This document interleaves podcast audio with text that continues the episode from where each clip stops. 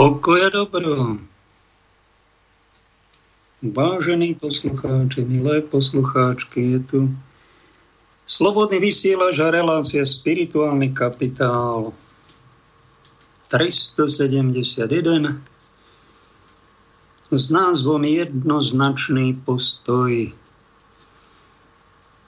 Vítajte pri počúvaní, je tu brat Pavel, a dve hodinky vysielania pred nami. Kto vydrží celé dve hodiny, tak mu gratulujem, pretože sú to aj vážne témy, ktoré tu preberáme. Ak to niekto znesie len na pár minút, ani sa mu nečudujem, že to vypína, lebo sú to veľmi vážne veci. Preto tam niekedy dodávam trocha aj takú svetskú hudbu. Niekto sa čuduje, prečo tam nedám príliš nábožné pesničky. Viete čo? Lebo tie reči sú dosť také pre zbožné, dosť je tam soli a ešte to presolíme nejakými zbožnými piesňami, tak tam dáme nejaké svetské pesničky na troška na oddychnutie, pretože poslucháčom táto relácia je venovaná najmä tým mimokostolným poslucháčom. Ale počúvajú to aj niektorí cirkevníci, ktorí sú domestikovaní v rôznych cirkvách. No jeden z poslucháčov Desider s Košícami ozval. Vážený slobodný vysievač. To ale toto sa, na toto sa teda pozerať. To, túto fotku, čo ste to tam dali. Toto takéhoto spupušetého muža. Toto ja mám ukázať ako príklad svojim deťom a vy sa habíte. Toto je duchovná relácia. Aparát. Propagovať takéto osokničkované existencie. Však toto sa nedá pozerať. Oba. Čo je toto na ľudíku 9, keby sa toto objavilo? Však ho ukameňujeme. Pán Desider, ďakujem za napomenutie. Ďakujem za pripomienkovanie. Niekedy, keď zdieľate na Facebooku nejakú fotku alebo nejaké, niečo škandalozne, niekto, niekto by to možno takto ako pán Dezider pochopil, že propagujete nejaké deviácie. Ale možno, keď to nejaký taký na kresťanskom portáli nejaké relácii alebo evangelizačne, keď to napríklad takto uverejníme, to neznamená, že s tým súhlasíme, po prvé. Po druhé, že sa na to môžeme dobre zabaviť, no ale niekoho to možno aj pohorší, tak prepačte. No možno je to pod do tretíce, alebo na prvom mieste by to mohlo byť, že to je skôr taký odstrašujúci príklad. Ako niektorí z nás dopadnú. Je to muž, prezlieka sa za ženu, pupuší sa s kabelkou, tam pobehuje omašličkovaný v sukni. No, chýbajú mu už len nalakované nejaké rúžovučké topánky. Však to je... Čo by na to povedal muž, taký môj svetiteľ Rudolf Baláš, ktorý bol známy heslom Pravda vás vyslobodí a on je autorom názvu dnešnej relácie jednoznačný postoj, pretože to bolo také jeho životné heslo. Čo by na to taký povedal takýto pán biskup Rudo? Jednoznačne by povedal, toto je diablov plán s človekom. Toto, presne toto. A dal by to ako odstrašujúci príklad mládeže celej krajine. A takýto jednoznačný postoj nám tu chýba aj v cirkvi, ako Rudolf biskup umrel, umreli pred desiatimi rokmi, tak som si na ňo nemohol nespomenúť. Bolo to 27. júla 2011, tak prešlo nám 10 rokov. Mali sme také výročie. Je to môj duchovný otec, je to môj svetiteľ, je to biskup, ktorý ma zaradil do kňažskej služby a s ktorým som spolupracoval vyše 20 rokov na Božom diele, bol môj predstavený, tak som s ním prichádzal aj do kontaktu, mám s ním nejaké skúsenosti, aj veľmi príjemné, aj také trocha menej príjemné. No ale čo je na ňom, keď ideme hovoriť a hodnotiť život niekoho, či jeho, alebo Jozefa Pisa, alebo pápeža nejakého, alebo prezidenta, keď na ňo vyťahujeme len negatíva, to znamená, že ho asi nemáme veľmi radi však. Že ho nemáme radi. No tak keď verejne niekom, niekom hovoríme, tak by sme mali vyťahnuť radšej tie pozitívne veci. A Rudolf mal pozitívne veci a jedna z takých veľmi krásnych, čo sme ho tak obdivovali na začiatku, keď v 90. bol po dlhých 4 desaťročiach komunistickej éry vysvetený z biskupa, no tak mal jednoznačný postoj. V mnohých oblastiach, už sme sa ho tak jemne zlakli, troška taká veľký rešpekt išiel voči nemu, no ale obdivovali sme to, pretože to bol znakom toho, že je to nejaký bojovník. Oveľa horší obrázok, a to vám pripomeniem, a není ten pupuš pravo, spupúšený nejaký muž, čo sa takto pochabí, ale tá slečná či pani vľavo.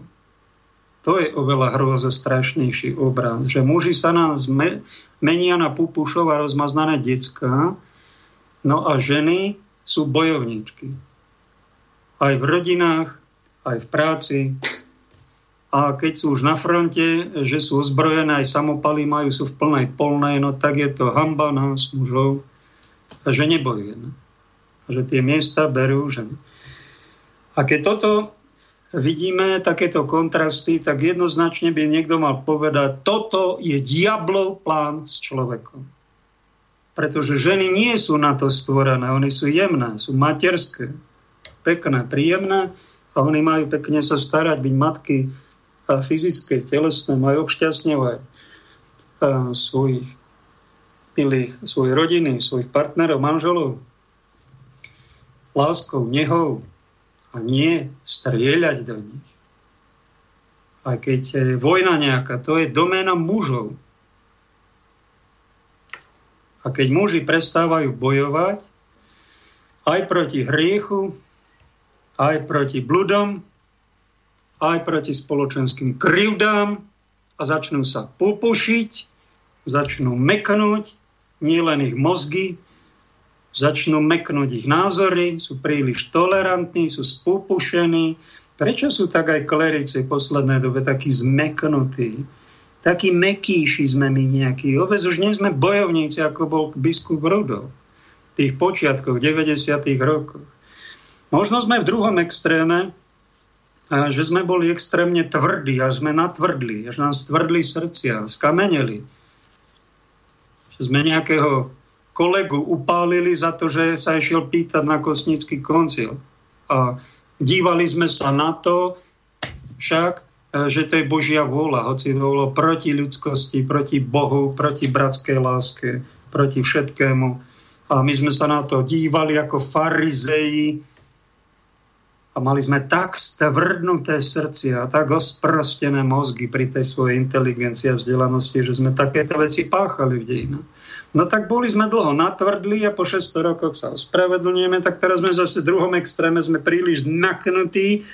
No a tento extrémizmus ponúkame iným ako škandalózny príklad, a čo by nám na to povedal pán Ježiš. Ja som vás učil niekedy extrémizmu,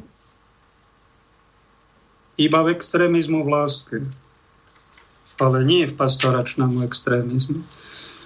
Extrému kríža, takáto extrémna zmeknutosť, extrémna tvrdosť a nemilosrdnosť sú takisto poznačení sme temnými silami a potrebujeme sa od tohto oslobodiť, od tejto veľmi podivuhodnej forme hriešnosti, tak to jednoducho nazveme. Radšej to v tom civilnom svete nazývajú tiene alebo tma v našom vnútre, že to je niečo neľudské, niečo neprirodzené, niečo z temných svetov, nejaký cynizmus z pekla, pikotený alebo prílišná tolerancia, spúpušenosť z ďalšej časti pekla vypustená na, na ľudské pokolenie a niečo s tým treba robiť už len tým, keď to začneme pomenúvať, tak začíname na tou chorobou výťaziť. Potom už nejaké lieky sa nájdu. Terapie najprv to treba presne zdiagnostikovať. A chýbajú nám muži, To není ženská, to není ženská doména, aby e, ženy pomenúvali. To robil Adam. Ten pomenúval zvieratá v raji. A noví Adamovia, Kristovci, by mali pomenúvať presne, diagnostikovať biedy našej doby a tým, keď to niekto presne pomenuje, razantne začne s tým niečo robiť, tak potom sa zorientujeme a môžeme v spoločnosti niečo robiť, ale my to ani nepomenúvame, sme takí aj onakí, ako takto a takto nejako voľako, no takto. A potom ženy preberajú velenie, začnú rozkazovať, no a muži sú nešťastní, popíjajú, lebo to nevládzu počúvať. A to je preto, lebo zabúdajú muži na svoju identitu bojovníka za pravdu, a spravodlivosť a prebrajú to ženy, tie sú bojovníčky, čo oni majú a spoločenské miesto niekde inde, nož ale aby bola nejaká rovnováha, tak sa to jedno s druhým doplňa. Máme dobu, akú máme, každá doba niečo prináša a povinnosťou aj tých, ktorí sme nazývame duchovní muži, alebo sme Bohu zasvetené osoby, čiže sme kleríci, sme sa zasvetili teda pravde, mali by sme nie šaškovať a byť pupuškovia, ani sa byť takí milučky kresťankovia, ktorí sa na všetko usmievajú, za všetkými chcú byť za dobré, nikoho neurazia. No a kto to niekto je v reverende, je v duchovnej službe a takto sa správa, však on je, on je oveľa otrasnejší, to je ešte, ešte horší. Tento pupuž je hrozné niečo, že to je na posmech. Oveľa horšie je tá slečná, ozbrojená, to je ešte horšie. Ale najhoršie je pupuš, ktorý je klerik. Vraj Boží muž a on sa na všetkých usmieva. On chce byť za všetkým za dobre, nikoho neuraziť. On to radšej nepomenuje, čo sa deje a ide sa len modliť a všetko rieši modlitbičkami. No tak to je tiež taká taká uchylnosť, ktorú pomenoval nedávno, na väčšinosť odišiel Jozef Heglin, že máme takú uchylku na Slovensku, aj my duchovní muži, že všetko chceme riešiť iba modlitbami, však aj modliť sa treba. Ale niekedy treba chytiť lopatu a odhádzať nejaký problém, keď tečí voda tam zasiahnuť. Niekedy, keď napadnú našu vlast, tak nebudeme sa iba modlikať, musíme chytiť aj zbráň a brániť tú vlast. Svetá obraná vojna. My nie sme pacifisti, kresťania. To sú možno jehovisti, svetkovia Jehovovi. Žiadnu zbraň chytí do ruky, ale to není pravá viera. Mali by sme brániť svoju krajinu, ženy, deti, rodiny, hodnoty. Byť nejakými bojovníkmi. A keď, keď sa nás zmocňuje nejaká zmekčilosť, to povedal biskup Rudolf, a bol razantný na to, v ňom bol taký dosilný ten duchovný testosterón, taká zmužilosť v ňom bola. Volá sa to odborne fortitudo, latinský názov tejto cnosti. A preklad, ak si to dobre pamätám, je to sila, zmužilosť, pevnosť, razantnosť, jednoznačnosť, to je fortitude. A toto sa z nás mužov, aj kňazov, aj biskupov vytráca. A tento testosterón, ktorý muži majú vo svojej krvi, vo svojej vnútri, sa mení na estrogén, na ženský hormón a sme zoženšteli. A to plodí potom, a není sme plodní. Sme akýsi neplodný, sterilný a také kresťanstvo nebudí rešpekt. Je na posmech. Strácame úctu aj k svojim autoritám. Keď je prílišná zmužilosť, aj to nie je dobre, prílišná prísnosť, ako jeden otec, posluchač Branislav mi do beda poslal, taký odkaz, že niekde v Banskej šťavnici bol otec prísny veľmi prísny na svojho syna a nedovolil mu mať zlé známky a on tuším prepadol z nejakého predmetu. Bal sa ísť ten syn domov a obesil sa mu.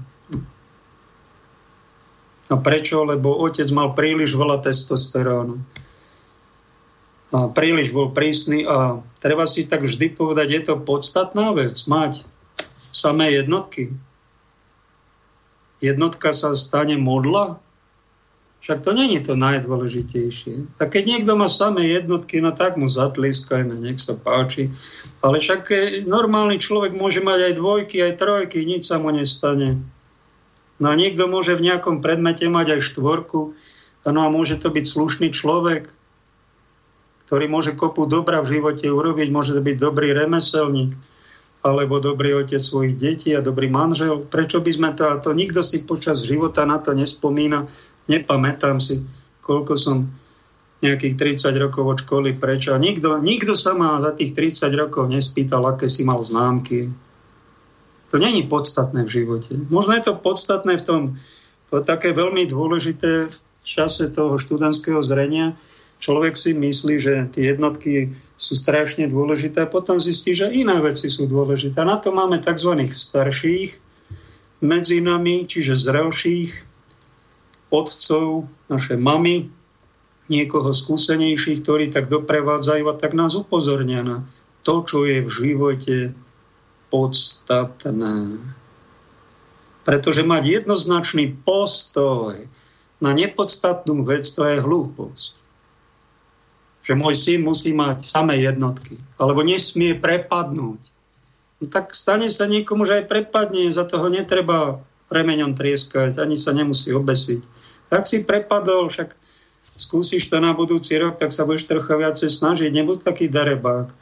Snaž sa trochu viac, alebo porozmýšľame, či ty na tej škole máš teda chuť to vôbec robiť, alebo pôjdeš na nejakú inú školu, tak otec to nebude jednoznačný postoj a nejaké prísne zachovávanie nejakého domáceho poriadku na nepodstatné veci, čo je dosť dôležité. Keď som sa vám modlil, som si celý týždeň chystal, tak ako to zvykne, mám tu taký celý zapísaný notes, relácia a nejakých 50 bodov, čo ma počas týždňa napadne.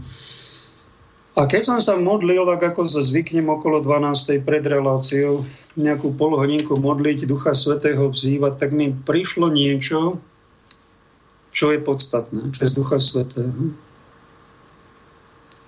A to som v tých poznámkach počas týždňa vôbec nemal. Nemám to tu ani zaznačené. Ak som si to poznačil trocha na inú stranu a znie to takto, je to stará zásada prvých kresťanov, ktorú píše, tuším, svätý Hieronym z 5. storočia, ale ona bola určite ešte pred ním, ale je to známe ako citát svätého Hieronyma, že tí, ktorí veríme v Krista, nemali by sme až tak strašne brať vážne tie zákony štátu, ani tie cirkevné predpisy, ale to, čo je Božie.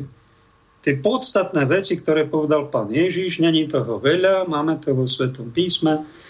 A to sú veci podstatné, No a v tom by sme mali mať jednotu, že to teda uznávame, je to v Novom zákone, povedal to Boží syn, no a tieto jeho odporúčania, rady, prikázania berme vážne, to sú podstatné veci, v tom zachovajme jednotu. Veľmi múdra veta. A múdra, e, múdra veta pokračuje v tom, svätý Hieronym hovorí, keď sú veci nie až tak podstatné, to sú už tie veci cirkevné, tie dodatky rôzne, ktoré sa počas stáročí raz pridali, raz ubrali podľa potreby pastoračného dobové veci. V týchto nepodstatných veciach, aj v tých civilných zákonoch a predpisoch, buďme slobodní. Nechajme sa slobodne rozhodnúť. Napríklad očkovanie. Je to podstatná vec? Či není to podstatná vec. No ak niekto z toho robí podstatnú vec, robí chybu. To je nie podstatná vec pre našu vieru. O tom sa v Evaníliu nehovorí. Je to síce momentálne trendy, non-stop trendy, ale je to vec nie podstatná, no tak nechajme jeden sa rozhodne. Áno, druhý nie. A rešpektujme to slobodne.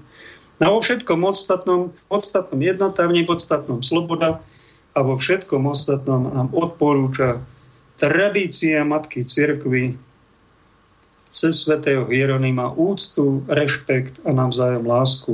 Ak to teda dokážeme. Ten nádherný ideál, prišlo mi to v modlitbe, že toto Pavel nezabudni poslucháčom povedať, pretože to je podstatné. To je dôležité. A vzývajme Ducha Svetého, aby nám vnúkol, čo sú v živote veci podstatné. Lebo sa nám môže stať, že jednoznačný postoj, čiže charakterný muž, ktorý teda bojuje za pravdu, dobro, krásu, hodnoty, má charakter, má jednoznačné postoje, že bude hájiť teda tú Božiu, Božiu stránku veci, nie tú diabolskú, tak sa rozhodne a bude taký neinteligentný, radšej to tak nazvem ako e, nejaký dezider z Lonika 9, že si myslí, že podstatné je, že musia byť len pekné obrázky a nejaký pupušský obrázok. Nesmieme ani vidieť, ani to dieťa nesmie vidieť. Ani e, v slobodný vysielač to nesmie mať medzi obrázkami. A prečo by sme to nemohli mať? My sme slobodní. A keď náhodou to nejaké dieťa vidí, pán Dezider, tak ste tu, pán Boh posiela vás ako rodiča, aby dieťa, keď vidí niečo v televízii, vidí niečo na internete, nejaký nevhodný obrázok, na ktorým sa my, normálni muži, zasmejeme, ale niekto sa aj pohorší a dieťa by sa mohlo aj pokaziť, tak treba, ten rodič je tam na to daný, aby to dieťa svoje usmernilo a povedalo, pozri sa, čo diabol chce robiť s človekom. Pozri sa.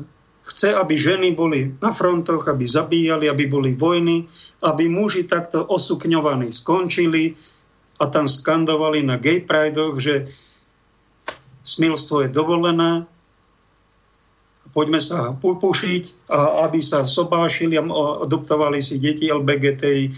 Toto to sú temné sily, to není Božia vôľa takýmto inak orientovaným ľuďom treba mať rešpekt, možno aj nejakú vojačku, keď je taká sympatická medzi policajtkami, možno ma aj počúva, pozdravujem ho, alebo medzi vojakmi, možno však prízdobí, prízdobí tam ten troška zjemní to drsné prostredie medzi vojakmi, však možno aj tie ženy tam majú svoje miesto, ale dať im nejaké bojové úlohy, prvú líniu, aby oni zabíjali nejakých teroristov, no to sa fakt na ženu nehodí. To je obrovská hamba nás, mužov. Že sme takto nehali e, veci zájsť. Totálne zdarebáčení sme my muži. A keby tu bol Rudolf biskup, tak by nám povedal jednoznačným postojom, ste zmekčili, neslúžite Kristovi, Dajte sa na pokáne, kým máte čas. To by bol jednoznačný postoj biskupa Rudolfa. Keď som išiel do seminára v 85. roku, tak v čele diecezy bol etatista Joško, pán biskup. Bol veľmi dobrý človek, citlivý, inteligentný, písal básne. Bol som v jednej farnosti na Turci, kde on bol 6 rokov, ja 4 roky a nepovedali tam zlé slovo na ňo, bol to veľmi jeden magister elegancie, veľmi milý, dôstojný pán.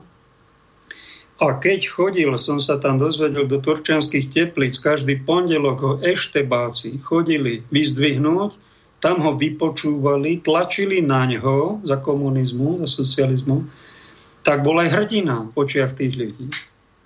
Pretože bol bojovník proti režimu, ale niečo sa stalo. Nebol to jeden z bojovníkov, ale on, to, on bol taký pacifista, tak sa s nimi asi dal nejak podlahol, nemal asi takú bojovnú povahu ako jeho nástupca Rudolf a stal sa z neho etatista Joško, ktorý pri každej birmovke velebil štátnu správu a blahorečil tam tých komunistov, až to bolo trapné. No a keď som ho mal pred sebou ako bohoslovec budúci kňaz, tak som si ho nemohol, nemohol som ho milovať. Neobdivoval som ho, pretože to nebol bojovník. A hovorím, pani, ja takto nechcem dopadnúť. Bože, keď ma takýto biskup vysvetí, takýto etatista, takýto proštátny, ktorý paceminteris, to boli takí pacifisti, ktorí sa zišli na nejakej schôdzi čas kňazov štvrtina, či koľko ich odpadla a tlieskali tam nech žije KSČ a my sme to videli v televízii, my ako bohoslovci sme to videli a bolo nám zle. Nemohli sme si takých predstavených vážiť. Aj keď bol biskup, ako biskupa ho vážim, ale ako človeka som si ho nemohol vážiť, nemohol som ho obdivovať ani milovať, pretože mi nebol vzorom bojovníka. Ale bol to nejaký príliš tolerantný, spupušený človek, alebo zdementný, alebo čo to už bolo, bol tam nejaký stresový hormón kortizol, čo mu asi tí komunisti vyvedú a to, toho robilo v mužovi, toto robí neplodnosť a stráca ten svoj mužský testosterón a zrazu to pán vyriešil tak, že zrazu sa tam v 90. roku objavil antikomunista Rudolf, ktorý bol 12 rokov mimo pastorácie, bolo jasné, jednoznačné postoje protikomunistické. No tak toho sme zrazu obdivovali ako veľkého hrdinu, ktorý tu zrazu prišiel a rozvážal koľko? 12 rokov tovar po strednom Slovensku domácich potrebách a zrazu sa znova objavil v kniažstve z civilného sveta a no klobúk mu dole. Prišiel nám pápež v 90. roku po koľkých 2000 rokov na toto územie prvýkrát. No neuveriteľné veci, len stalo sa niečo,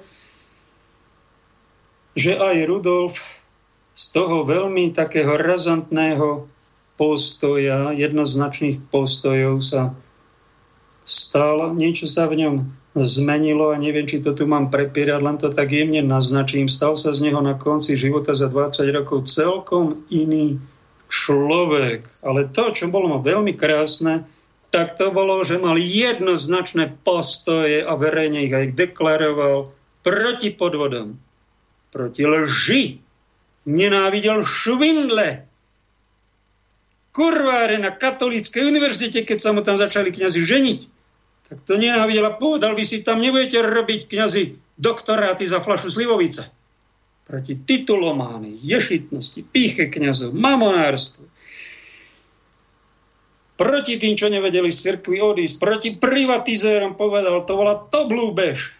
90. krok, zaujímavé čas biskupov, eh, aj kardinál Korec, aj arcibiskup Sokol sa povedali, to nebolo lúpež tá privatizácia za Mečiara. On to povedal, to bola lúpež najväčšia v celých dejinách, pretože sa do rúk jednotlivcov dostali strašné veľké majetky proti slobodomurárom. Beňovcom bol prísny, ale neviem, či to dotiahol dokonca. Proti Havlovi bol. Že slobodomurár proti liberalizmu napomenuli vetu Radičovu za to. Ešte za čo? Ako to povedala pani premiérka v jednom rozhovore, že to je etické a morálne spoločnosti našej je to, čo odhlasuje parlament. A to, čo parlament neodhlasuje, tak to není etické. Toto je blud, pani premiérka Radičová napomenul a potom sa nejak udobrili. Ozýval sa. Ozýval sa a nám sa to páčilo, pretože to bol bojovník za pravdu a spravodlivosť. Tak si ho prvej ukážke E, vypočujme naživo. A nieraz zbadali také súvislosti, ktoré potom veľmi aplikovali na život. Napríklad, že niekto výborne pláva a má meno ryba. Im sa to veľmi páčilo a z toho si vymysleli takú poviedku, takú axiomu, ktorá znieje nomen omen. To znamená, meno, to je predzvesť. Meno nám niečo o tom človeku hovorí. Napríklad, niekto má priezvisko Ján Múdry. A je to veľmi zaujímavé, keď ten človek je aj múdry. Hneď na neho povieme nomen omen. Teda to meno signalizuje, čo v tom človeku je. Ján po hebrejsky znamená Božie milosrdenstvo. Zmysel tohto jeho mena ľudia pochopili až vtedy, keď sa ozval pri Jordáne a hlásal krst pokánia. Ukazoval ľuďom, ako sa možno vymaniť z hriechov a vrcholom tejto jeho školy bol moment, keď mohol ľuďom ukázať Božieho baránka, ktorý sníma hriechy sveta a prináša úplne nový život. Milí priatelia, My máme niekoľko mien. Voláme sa krstným menom. Potom máme to priezvisko, ktoré je niekedy e, naše omen. Ale okrem krstného mena a priezviska máme aj meno po Kristovi a preto nás vo svete volajú kresťan. Kresťania. Toto meno je naše omen. To má byť tá stigma v nás. Keď kresťan, tak kresťan.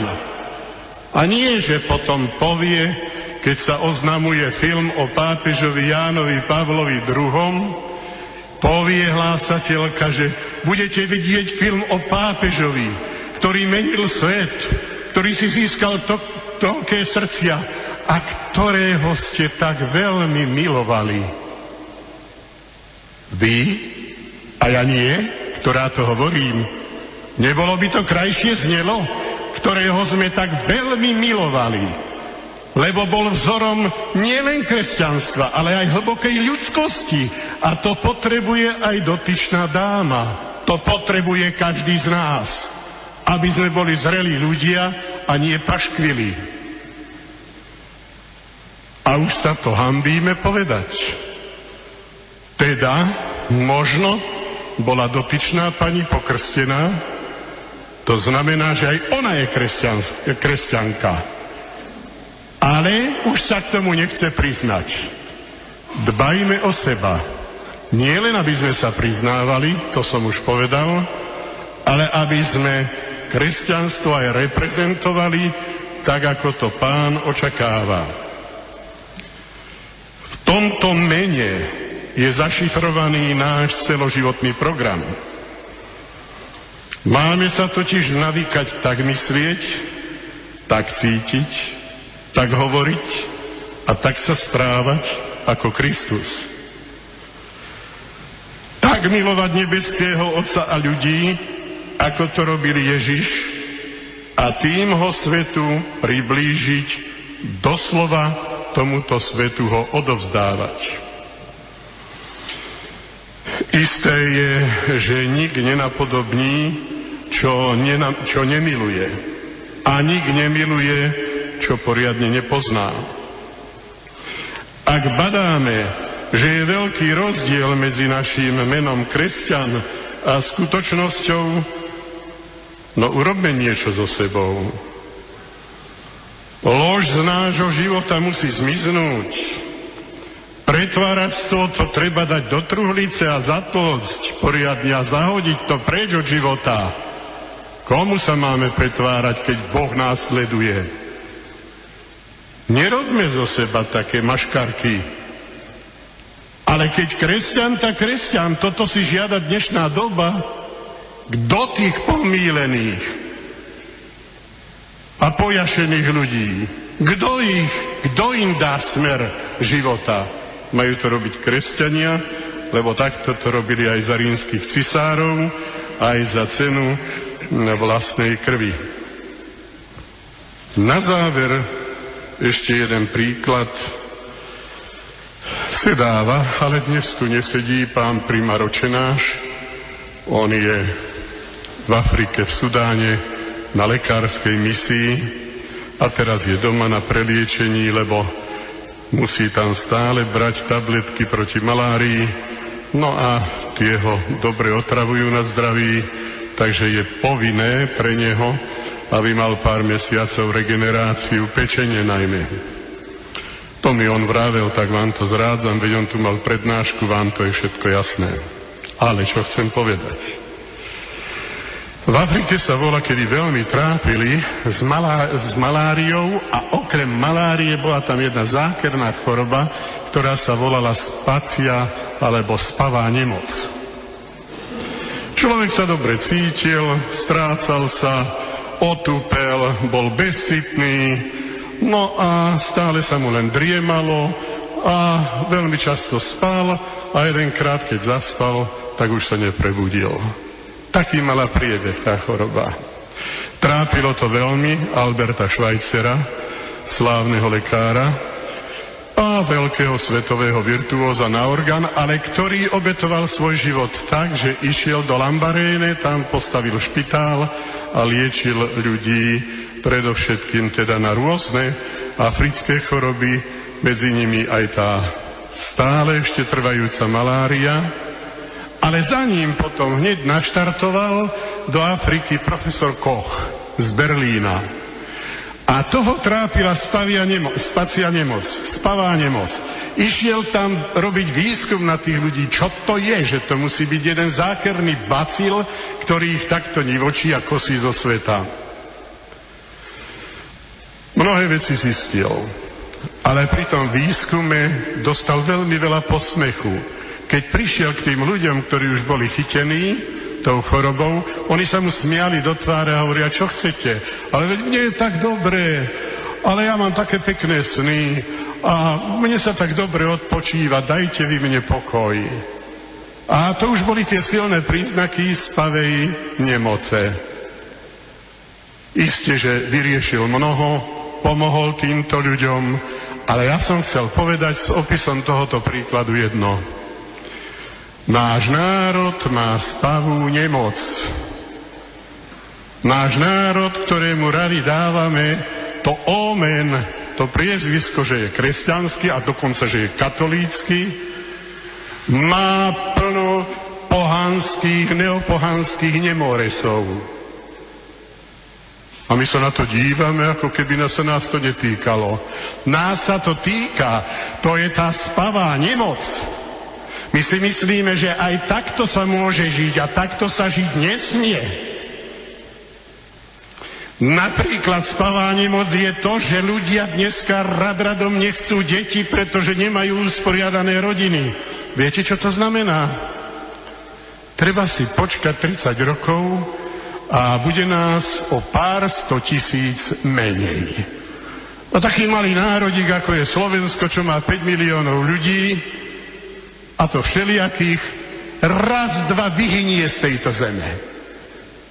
A potom tí, čo to dnes forsírujú a čo dnes vyvíjajú všelijaké zabijácké metódy abortusov, tí budú zodpovedať za vyhnutie národa? Nie, pretože už aj oni budú dávno pod zemou. Alebo na prach obrátení v krematóriách. Majme rozum. Nerobme takéto neznajbožské vtipy zo svojho vlastného života a z existencie vlastného národa. A to je len jedna vec. Mohol by som počítať ešte tie ďalšie. Prehlbený alkoholizmus, manželská nevera, vysmievanie sa z najsvetejších vecí. Drahí bratia a sestry, to patrí na smetisko života tomu, čo chráni život, a to je Kristus so všetkým svojim učením a so svojou církou. To sú inštitúcie na to dané, aby sme tu žili v poriadku podľa Božej vôle. Lebo Boh všetko môže. Jediný Boh môže zachrániť tento národ, aby, aby išiel k rozkvetu ale nie kadejakí dobrodruhovia, ktorí si tu vymýšľajú vyslovene vražedné nástroje na to, aby sme vyhynuli. Majte rozum, Kristus sa narodil nie preto, aby sa ľudstvo likvidovalo, ale aby ľudstvo tvorilo jednu dobrú rodinu, kde sa ľudia znášajú a kde veľmi dbajú o svoj pozemský usporiadaný život, ale rešpektujú aj to, aby jeden druhému pomohli k väčšnému životu. Ďakujem za ukážku. Takto bol biskup Rudolf Baláš. Čest jeho pamiatke, spomínam si na ňu v modlitbe na Sveta Jomši aj v tejto relácii. Si pripomíname pevný hlas a jednoznačné postoje, ktoré, ktoré tu chýbajú. Aj v cirkvi, aj v spoločenskom prostredí. Chýba tu taký pevný hlas dobrého otca, ktorý nás aj pokarhá, aj povzbudí, aj je prísny. Povedal to už Ľudovič Túr, že plazí sa sem duch liberálnej demokracie zo západu. ktorá postráda akúkoľvek prísnosť. Je to tak zmekčilé, on to už pred 150 rokmi, hoci bol evanelik, cítil, že to je zle. Aj že katolíci sú zmľandravení. Zdravo nás napomenul. Aj počuli ste biskupa Rudolfa. Máme spavú nemoc. Spíme. Hrajkáme sa tu na presvetú círke. Svatuškarčíme tu. Není toho, kto by sa ozval zdravo prísnym hlasom. Čo by povedal biskup Rudol, napadlo ma, na dnešnú situáciu s vakcínami. Nevedeli sme pred rokom, čo to bude. Vyplašilo nás to, niektorí aj vydesilo, že nejaká celosvetová pandémia, nezažili sme to za života, no tak sme to aj tomu verili. Len mňa tak na 50% niečo som cítil, aj ďalších som takých stretal, sme cítili, že to asi toto nebude prirodzeného pôvodu. A ako tak mesiace pribúdali, tak sa mi to stalo už 90-percentným presvedčením a potom, ako prešiel nejaký rok, už rok a pol, na 100% mám presvedčenie, a je nás viac, že táto pandémia je umelo vyvolaná. A myslím si, že chýba na Slovensku hlas v cirkvi, hlas Rudolfa, hlas nejakého biskupa, ktorý by to veľmi jasne všetkým pripomenul.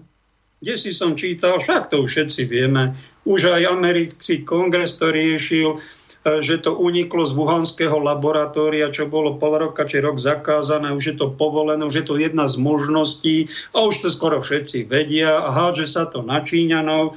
No ale indície sú také, že to bolo sponzorované nejakými pracháčmi dopredu nachystané Antony, Antony Fauci, hlavný ideológ, protipandemicky e, upozorňoval prezidenta Trumpa v roku 2017, že vypukne celosvetová pandémia. Oni to mali nachystané.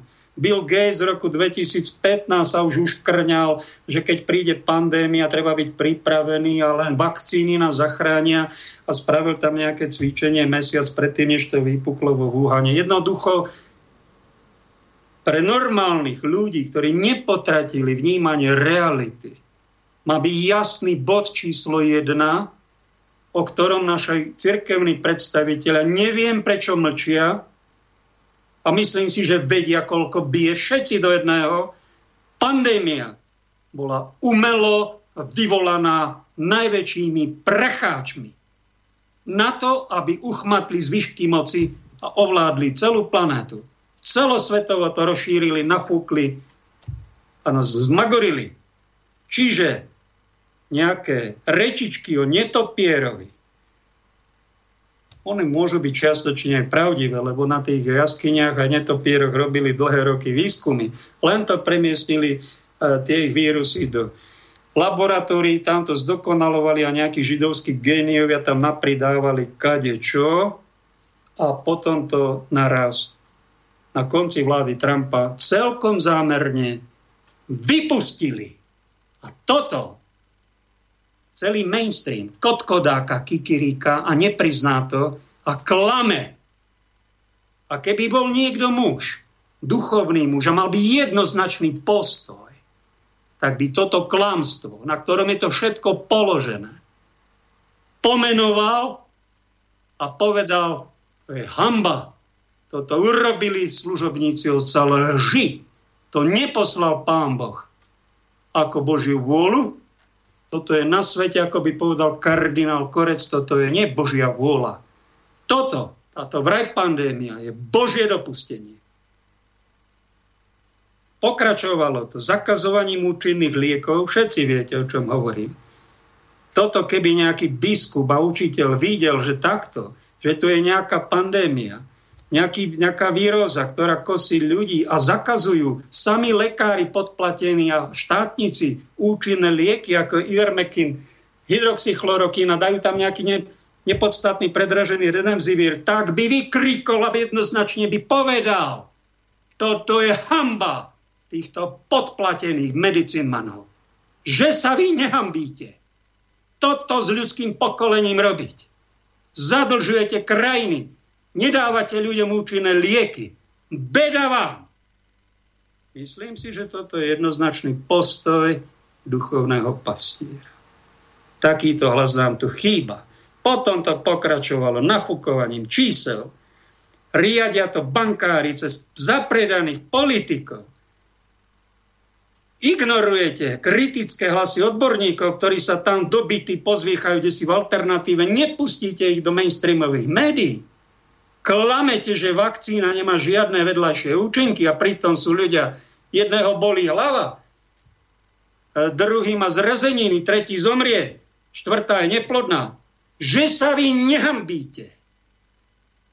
Pán Krčméry, toto doporučovať. Vraj vakcíny ste to pred rokom zakazovali, povedali ste, že účinné lieky sú tu, ale nie sú schválené. Teraz vakcináciu presadzujete a klamete, že to nebolo umelo vypustené.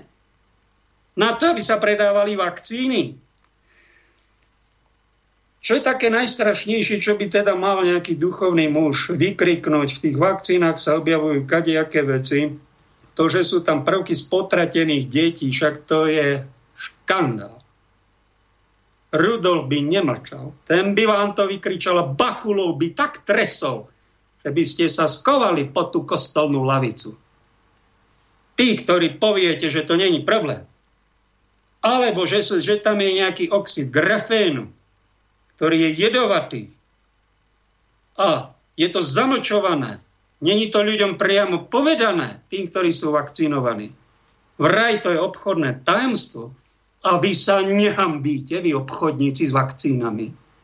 Vy sa nehambíte, politici, ktorí toto doporučujete a klamete ľudí, tlačíte na pílu, strašíte, vydierate, lockdownami, zadlžovaním zneužívate vlády, média, policiu, zdravotníctvo, vy chrapúni, a vrchol cynizmu a korupcie očkovacia lotéria. To nehovorí biskup alebo arcibiskup Slovenska, ale to povie spisovateľ Jozef Banák. Kde sme to my skončili, kde sme to my dopadli?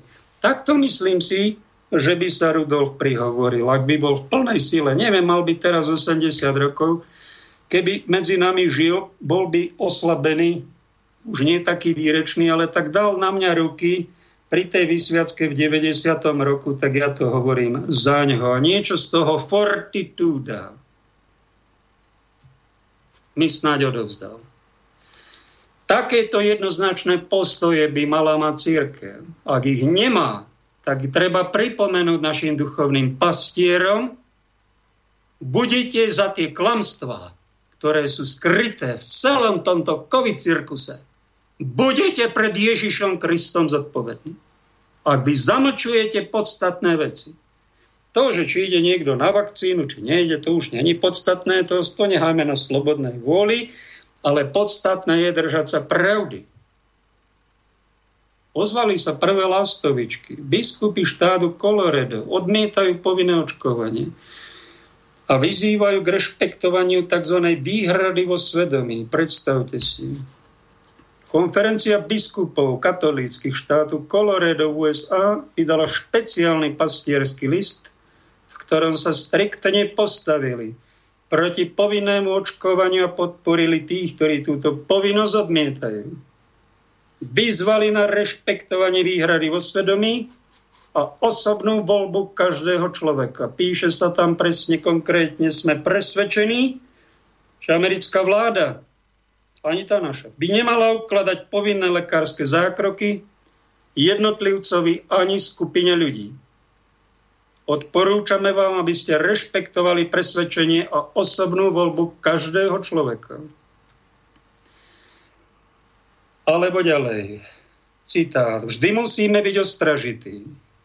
Keď sa akákoľvek byrokracia pokúsi uvaliť na skupinu ľudí jednotné rozsiahle požiadavky v oblastiach týkajúcich sa osobného rozlišovania po vlastnom svedomí.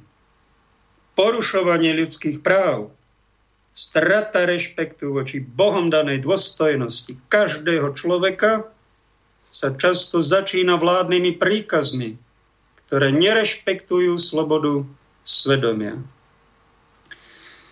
Napísala na to v komentári Ľubica, kedy tieto slova vypovie aspoň jeden biskup v konferencii biskupov Slovenska.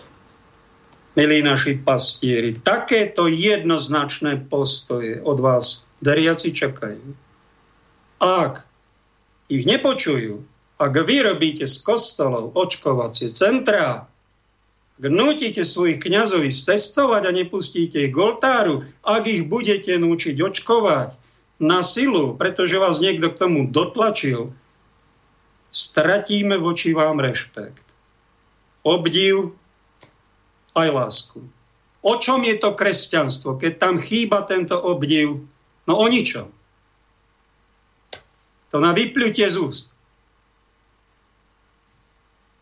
Keď tu bola pred 100 rokmi maďarizácia, nebol hrdina ten, čo natláčal iný maďarčinu. Hrdina bol Hlinka, kniaz, ktorý šiel aj do basy za to, že bránil Slovákov, že majú právo hovoriť po slovensky. Keď tu bol pred 50 rokmi komunizmus, hrdina nebol ten, čo išiel tam, robil si kariéru, zomšičky a tlieskal, nech žije KSČ a robil si tam tvoje techtle, mechtle. Jeden alkoholik, druhý mal nemanželské detsko a tretí chcel chodiť po dovolenkách. To neboli hrdinovia. Hrdinovia medzi kňazmi a biskupmi boli tí, čo boli vo výrobe. Medzi lajkami, čo boli v base. To boli najväčší hrdinovia, alebo mučeníci za vieru. To je pravá církev. Ostatní sú nahnití. Nech si dajú pozor, nech neskončia ako neviestkári je si predpekli. Takéto vlažné postoje. Pred nejakými 20 rokmi tu celý mainstream kotkodákal, kikirikal, že vojna v Iraku je dôležitá. Aj medzi novinármi boli prostitúti, ktorí sa prostituovali a chválili tam Ameriku. Milión mŕtvych tam. 2 bilióny dolárov tam dali do kretenskej vojny v Iraku. Nedávno tam pápež odprasoval Boha za to, čo sa tam napáchalo. Sám americký prezident Obama priznal, to bola najväčšia chyba zahraničnej politike USA. Keby len Irak, vo Vietname 2 milióny mŕtvych, vojna, v Afganistane 500 tisíc mŕtvych. Každý rok, posledné pol storočia robí Amerika vojny. Nikto tej Amerike nehovorí beda ti za pohoršenia, za tie vraždy a vojny, ktoré robíš. To by mal povedať nejaký duchovný muž. Keď tento jednoznačný postoj, jasný hlas, prorocký, nie je, tá církev stráca rešpekt. Není to ono. Miesto solenia tu cukrujeme, pudrujeme, sme ako pupuši. Strácame rešpekt. Nemáme potom úctu od vlastných veriacich a dajú sa pred nami na útek, pretože majú na to veľmi vážne dôvody. Táto církev sa im je odporná. Ani nie církev, tá je sveta, ale takáto neviestka. Neviestkári sú odporní, pretože to neskončí v nebi. Majú samé výhody, mali by to byť muži ducha, bojovníci. Kde sú? Pavol, ja som Pavel, prosím vás, Pavel, tá koncovka L, na tom si zakladám. A dozviete sa minulej relácii, som povedal, že prečo, lebo to Eli Elohim v mene.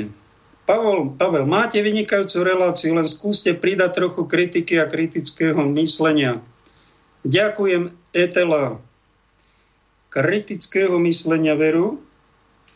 Treba sa dávať aj kritické otázky. A na to je taký aj kontranázor, protinázor. Dobre vyhľadávať nie len tých, ktorí nám hladkajú tie naše názory, ale ktorí nám nastavujú troška iné kritické zrkadlo a my muži sa tak bojíme, viete prečo žien? Takých tých zbožných, pravdivých, lebo sa bojíme pozrieť sa do zrkadla kritického. Keď bol niekto ozajstný duchovný muž, tak by sa tohto najťažšej skúšky nezľakol a nedal by sa na pri pohľade na takéto, takéhoto zrkadla na útek. Dobrý deň, tuším, ste dávali za vzor mužnosti pána Bezáka. No on nemal časti spoločné s progresívcami, protestantami, našou prvou ženou. Nepropagujú títo LBGTI? Pýta sa pani Iveta. Veru, veru, Robert nie je taký bojovník, on je taký umiernený, troška progresívny, niekto hovorí, že až liberálny, taký, on bol liberálnejší vždy, aj keď bol v tomto konzervatívnom prostredí a do Trnavy sa to moc nehodilo, ten jeho progresivizmus a tak ho tam nejako tam tie božie mlyny zomleli, ale uvidíme, príde pápež, keď už boli na zmrzline s likérom, vraj mu vrátil aj prsten, ten biskupský, no tak môže, môže sa všeličo stať. Ani Roberta netreba odsudzovať. No a pani prezidentka, to, že to, že je pro LBGTI, ona to má nadiktované, Neviem, či je súkromie až taká ona aktívna, ale niekto je zaplatil kampaň, však to je verejné tajemstvo. Ten niekto má veľmi blízke vzťahy s americkou ambasádou. Tá pani prezidentka vyzerá ako na ďalkové ovládanie tejto našej ambasády, ktorá vládne. Alebo sa tvári, že vládne svetu. No tak ona musí spievať tie pesničky, ktoré jej tá ambasáda posiela a tie radcovia radia preto treba mať aj pochopenie, lebo keby ona toto nerobila, ani by tam nebola. Keby išla normálne, prirodzene, zaplatila by si kampaň zo svojho, tak by tam asi nebola. Ale bolo to predražené, naplánované, zaplatené a ona musí tam tú veľkú mocnosť hájiť, ktorá je za dúhové farby. Tak majme na to pochopenie. Ona v súkromí, že vraj môže byť aj spirituálna žena. Vraj si číta aj nasledovanie Krista, E, veľký klobúk dole za to, no ale navonok to vyzerá dosť trapne. A takisto ho naši pastíri z toho najvyššieho poschodia biskupsi a arcibiskupy nekarhajú, mlčia, ako keby bolo všetko v poriadku. Je veľmi zvláštne, že ani Robert Beza, ktorý ho požehnal do úradu, ani kňaz Halík, ktorý dal krížik a kyticu, vôbec nekritizujú za nič čo by teda, keď sa aj teda ujali, keď ho požehnali a keď ho vyzbrojili, mali jemne aj usmerniť. A to, že keď Robert povie v médiách, asi na mňa zabudla, to je strašne málo, Robert. Treba ho napomenúť. A keď to preháňa v tom LBGTI, tak počúvajte, čo mi Juraj z Fínska poslal. Tento našiel katolícky kňaz Štefan Mordel, správca farnosti Klin, Pobúrilo ho prezidentská reakcia na polského arcibiskupa Gadeckého, ktorý v júli odslúžil omšu na púti v Nitre. Zuzana Čaputová totiž vyjadrila svoj názor na jeho kázeň so slovami, že sú, jeho vyjadre, že sú jej jeho vyjadrenia súcie. Kňaz Štefan Mordel prezidentke Čaputovej preto poslal otvorený list. V ňom ju označil za prezidentku len pre liberálov a LBGTI, a má kus aj pravdy. Klobok dolu. Postojný pán Štefan. V závere listu potvrdil a poslal do prezidentského paláca drsný odkaz. Taký budem veľmi rád, ak sa už nebudete ukazovať na cirkevných slávnostiach. Výkričník. Pani prezidentke, to je slovo chlapa, jednoznačný postoj. Ja osobne som pani prezidentke poslal, takisto nejaké vyjadrenie. Vy, ktorá ste deklarovala, že ste prezidentkou všetkých, prečo nejdete občas, raz, dvakrát do roka do alternatívnych médií, ale sa nás štítite ako prašivých. Vy vôbec nie ste prezidentka pre všetkých. Za toto vás karhám. To je podvod. Neklamte, že ste prezidentka pre všetkých. Vy ignorujete možno pol milióna obyvateľov Slovenska. A prikláňate sa k nejakému pol miliónu tamtých LBGT. Čo toto je za postoj? To vôbec nie je kresťanstvo. Ťažký liberalizmus. Páchne to nejakou americkým močiarom. Toto není slovenské, to není katolícké, to není charakterné. Verte si, čo chcete, my sme tu slobodní. Kritizujeme, hoci je žena tak treba ani, ani kyticou ho netreba udreť. No prepáčte, vy ste prezidentka, tak nás reprezentujte. A neklamte nám tu do očia, neusmievajte sa tu. Keď poviete, že ste prezidentka pre všetkých, tak to aj dodržte. Keď my vidíme po roku, po dvoch, že tu niečo chýba, tak vás tu napomíname. A to znamená, že máme úctu k tomu prezidentskému úradu, pretože budete zaň skladať účty nie americkej ambasáde. To je tu úplne nepodstatné.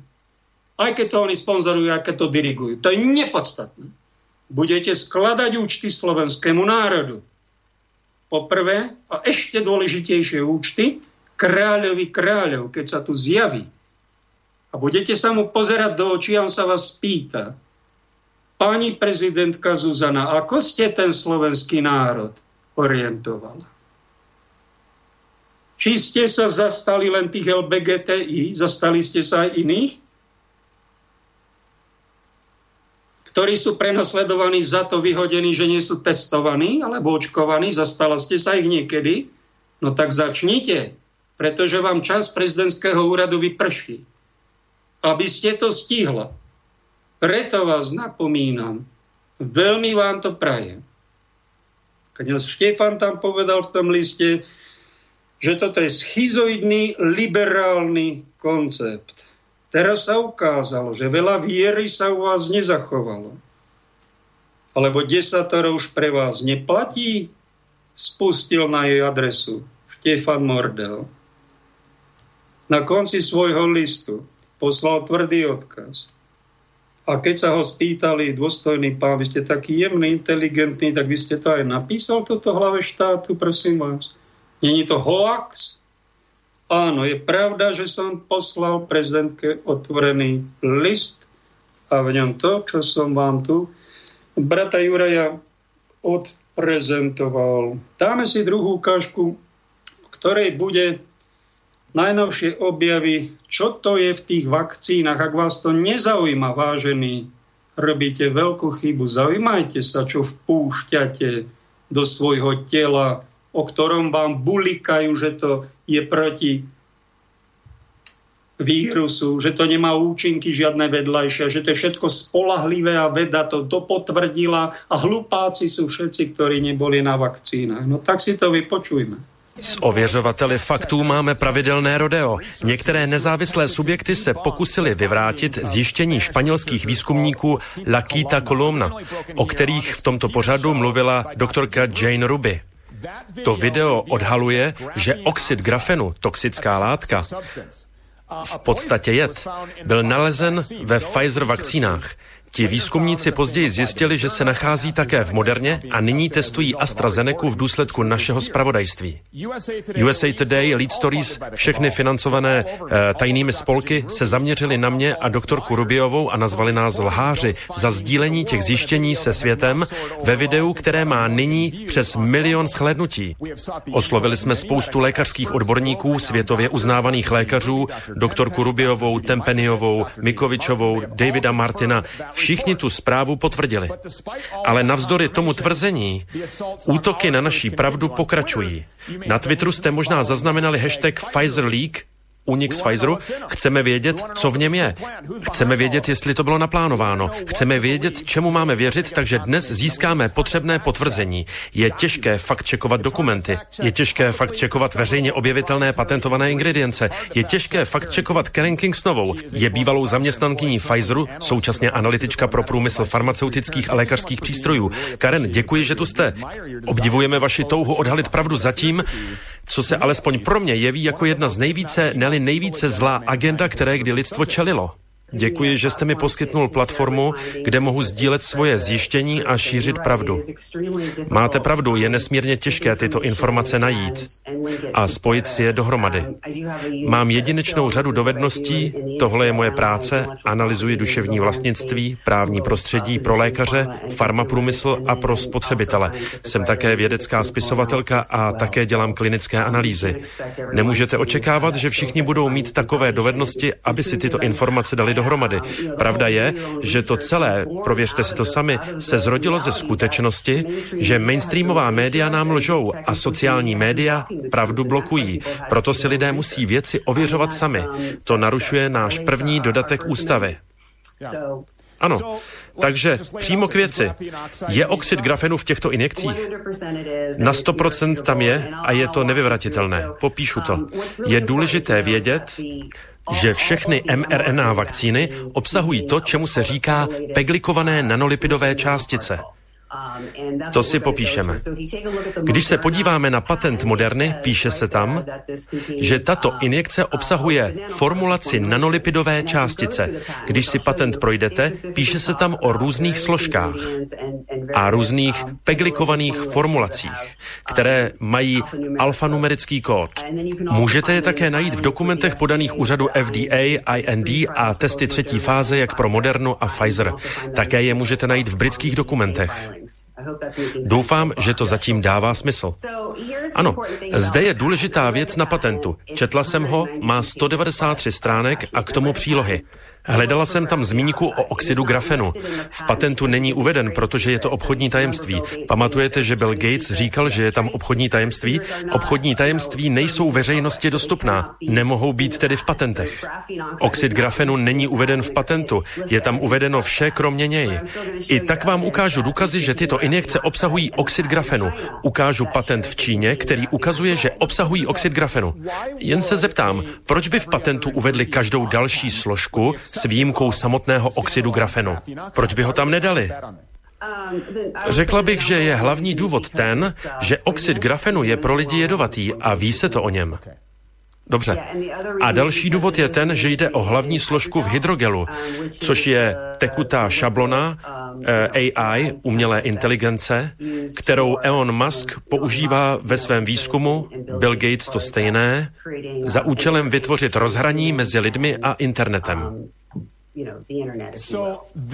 Takže existuje legitimní teorie, že tyto injekce jsou ve skutečnosti navrženy k tomu, aby vytvořili nějaké propojení mezi lidmi a 5G, nebo ať je to cokoliv na ovládání vašich myšlenek, vzpomínek. Jsou to reálné možnosti? S touto várkou to možné není. Tuto věc uspěchali, aby ji dostali ven. Jen zjišťují, kolik toho mohou do lidí dát, než umřou, abych řekla pravdu. Tohle je tedy studie zjišťující dávkování? V podstatě živá studie zajišťující dávkování a ti, kteří umírají, umírají nebo trpí těmito symptomy jako roztroušená skleroza, magnetismus, stres. Pamatujte, že každých šest měsíců máme dostávat posilující dávky, takže dostaneme další dávky oxidu grafenu, aby zjistili, kolik se nám ho v těle nahromadí. O tom si ale promluvme. Národy, které dostávají injekce, my jsme pokusní králíci, jakmile tuto technologii zdokonalí, myslím si, že mají druhý plán. A vlastně mi není moc příjemné o tom mluvit, protože nerada dávám názory a hypotézy. Raději bych se držela dat, pokud je to v pořádku. Ano, když se podíváte na web cenas.org, jsou tam necenzurované články, má je každý průmysl, jde v podstatě o verliby průmyslu, elitu, která se chvástá tím, co dělá. Ten článek mluví o peglikovaných nanolipidových částicích, které jsou ve všech covidových vakcínách. Jsou tam čtyři lipidy. První lipid je cholesterol, ten se nachází v krvi, pak je tam fosfolipid, který se drží na buněčné membráně a umožňuje propustnost membrány. Je tam ionizovatelný lipid, který dává kladný jontový náboj, aby mohl mRNA proniknout do buňky. A pak je tam peglikovaný lipid. Vytvořili je, protože mRNA je nestabilní. Ať jde o syntetickou nebo zoonickou, což znamená zvířecí, nebo lidskou je velmi nestabilní. 26 stupňů Celzia ji zabije, slunce ji zabije, pokud na ní dýchnete, zemře. Všichni vědci tohle říkají. Sotva se dostane přes oblast nosohltanu jakéhokoliv zdravého jedince. Vaše sliny je zabijí. mRNA sama o sobě nemůže přežít, takže potřebuje tuto biosféru, kterou pro ně vytvořili. Proto máme tyto čtyři lipidy a pak tam dali oxid grafenu.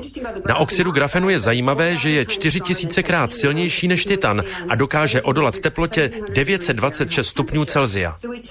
Takže vzali tento velmi nestabilní virus s jednou šroubovicí a udělali ho nezničitelný. Um, Když se podíváte na ten peglikovaný lipid, PEG, je vyráběn společností Sinopec, která má sídlo v Číně. Jak jsem to zjistila? Když se podíváte na dokument Pfizeru podaný Evropské lékové agentuře, uvádí tam čtyři lipidy. Mají dva lipidy a každý z nich má čtyři lipidy. Pak máme Modernu a dokument Moderny se nazývá materiální bezpečnostní list, který používají pro průmyslové produkty. Má číslo SN102, to má Moderna. Když se podíváte na dokument Pfizeru podaný v Británii, lipidy, které jsou ve Pfizeru obsaženy, se nazývají ALC 0315 a ALC 0159. Když jsem si vygooglila číslo toho listu, když jsem vyhledala ta čísla, objevila jsem Sinopek. Neobjevila jsem je tak, že jsem si vygooglila firmu Sinopek, ale doslova jsem si vyhledala čísla těch listů. Na jejich webu můžete vidět extrémně dlouhé, nevím jak moc, alfanumerické jméno pro každý lipid. A vidíte, je to pod kategorií pomocné látky vakcíny COVID-19. Píše se tam polyetylen glykol 2000. A tady vidíte, že je to ALC 01159 a že tato firma má sídlo v Číně. A když si pak z patentu Moderny vezmete různé uvedené polyetylen glykoly 200 PEG, 2000 PEG, zjistíte, že jsou uvedené v kategorii pomocné látky vakcíny COVID-19 na webu firmy Sinopec. Je to přímo tam, vyrábí se to v Číně. Existují další mRNA vakcíny, které se do USA neprodávají. Ty pomocné látky tady také najdete podle čísla materiálního bezpečnostního listu. Um, Pokud chcete vědět, co je grafen, tady na webu Sinopec píšou, že jde o polyetylen funkcionalizovaný grafen se strukturou jádra a skořápky pro polymerní dielektrika pro ukládání energie, kombinované mechanické a dielektrické vlastnosti. To znamená, že grafen může být vodičem elektřiny. Pokud má kladný náboj, a o tom se píše v některých studiích od uh, eh, NIH, Moderny a tak dále, pokud grafen má kladný náboj, tak zničí vše, s čím přijde do kontaktu. Momentálně není nabitý, je neutralizovaný, ale jak získá kladný náboj, aby se dostal do buňky? To je ten druhý lipid, ten ionizovatelný lipid, který mu dává kladný náboj k proniknutí do buňky, ale momentálně jsou neutrální, mají neutrální pole. Pokud je tam ale elektromagnetické pole, které aktivuje kladný náboj, Potenciálně to způsobí poškození a potenciálně umrtí. Záleží na tom, kde tyto nanočástice skončí v těle lidí a kolik jich bude. Takže je mi očividné, že oni lžou celému světu. Snaží se to skrýt. Tohle je tajná složka. Lead Stories, USA Today a ostatní ověřovatelé faktů, co napadají tento pořad, zdá se mi, že nyní přímo lžou. Za chvíli se dostaneme k tomu, kdo zatím je, protože se vás zeptám, ale proč používají oxid grafenu? Je to toxická látka, je jedovatá. Proč ji používají? Protože je to skvělý vodič elektřiny a dokáže hostovat magnetické pole. Může vás doslova, může vás napojit na internet. Dobře, jen jsem si to chtěl ujasnit, eh, protože vím, že nechcete dávat názory, jen jsem se chtěl ujistit, že z faktického hlediska má grafen tyto schopnosti. Ano, a ještě jsem neměla šanci a nejspíše bych mohla zmínit nějaké publikace o technologiích a umělé inteligenci a mohli bychom zjistit informace o tom, jak je oxid grafenu skvělý. To hlavní je, že je jedovatý. Ano, je jedovatý. Pokud má kladný náboj, zničí vše, s čím přijde do kontaktu. Pro lidi je toxický, neměl by tam být, ale je. To jsem potřeboval vědět. Tak jsme si vypočuli odborníčku, ktorá vo Pfizeri nejaké tie kilometre nabehala, roky odslúžila, Karen Kingston. A také čo si z toho taký like, neodborník v medicíne, ako som aj ja, zobral, e, že e, v týchto vakcínach, ktoré sú do ľudí forsírované a natláčané, není všetko v poriadku Uveril tomu Gerald Gross, e, že nebude infikovať iných. Spisovateľ a ex-politik e, vo vedľajšom Rakúsku. V televízii sa rozhneval a povedal, naletel som propagande. Urobil som chybu. Strašne sa na to hnevám, lebo ma oklamali, že nebudem infikovať iných. Pravda je taká, že tí, ktorým sú očkovaní, tak môžu COVID schytať, môžu ho šíriť, môžu naň ochorieť, môžu na ňa zomrieť. Bodka. Toto iných neinformuje, tak iných klame. Je tam nejaký oxid grafénu, ktorý vám zataja. Vedci na to prichádzajú z rôznych častí v Amerike, Španielsku a inde. Nie sú pripustení, aby to povedali v hlavných televíznych správach sú za to marginalizovaní, šikanovaní, čo je znakom toho, že asi hovoria pravdu z veľkej pravdepodobnosti. A tento oxid grafénu je tam dávaný na to, vraj je to nejaký tekutý magnet, ktorý veľmi silno šíri elektromagnetické vlny je v neutrálnom stave v tých vakcínach, ale keď sa zapojí 5G sieť a budú sa cez ten 5G sieť púšťať do ľudí vlny očkovaných, môže to spôsobovať nielen ich malátnosť, nielen ich nejakú neplodnosť, môžu nejakých buričov, ktorí chcú odstaviť. A v tom je, sú tieto vakcíny nebezpečné a táto Karen ich nazýva priamo, že sú to biologické zbranie. A že jej bolo doplaču a priznala sa, plakala som tak, keď som sa to dozvedela, že som nevedela, že takto až veľmi môže žena plakať, ako som plakala ja. To, že vakcinácia, ktorá je tu 200 rokov a vynikajúco chráni našu imunitu, zdravie a pomáha tu 200 rokov ľudstvu prežiť, o tom potom klobúk dole medicíne, všetkým, čo v tom robia. Ale duchovný muž by mal upozorniť, tento očkovací program sa posledné roky zneužíva precháčmi tohto sveta na ich pr- prašivé ciele. To, že v posledných vakcínach boli objavené skvalen ktorý by ste našli v pečení žralokov, to není len na to, aby ľudia boli draví ako žraloky, ale na to, aby boli neplodní. A v týchto blahobytnejších krajinách euroatlantických jeden zo šiestich párov nemá dieťa a to je výsledok toho skvalenú v očkovacích látkach. Nepovedia vám to priamo tak niekto by to mal povedať, to je ich tajný zámer. Je nás veľa podľa nich, tak to nás obmedzujú. Ale to, že je tam oxid grafénu, a nehovorí sa o tom. Tí, ktorí sú zaočkovaní, nechcú o tom ani počuť, nevedia o tom nič. Politici to doporučujú a takisto buď to tutlú, buď sú zaplatení, alebo to nevedia. To je veľká chyba. A ja by som sa prepadol od hamby, keby som o tom mlčal takomto médiu, ako je Slobodný vysielač. A stokrát viac by som sa prepadol od hamby, keby som bol v nejakom úrade ako farár, biskup, arcibiskup, kardinál či pápež. Keby som bol pápežom, tak by som celej planéte prečítal toto.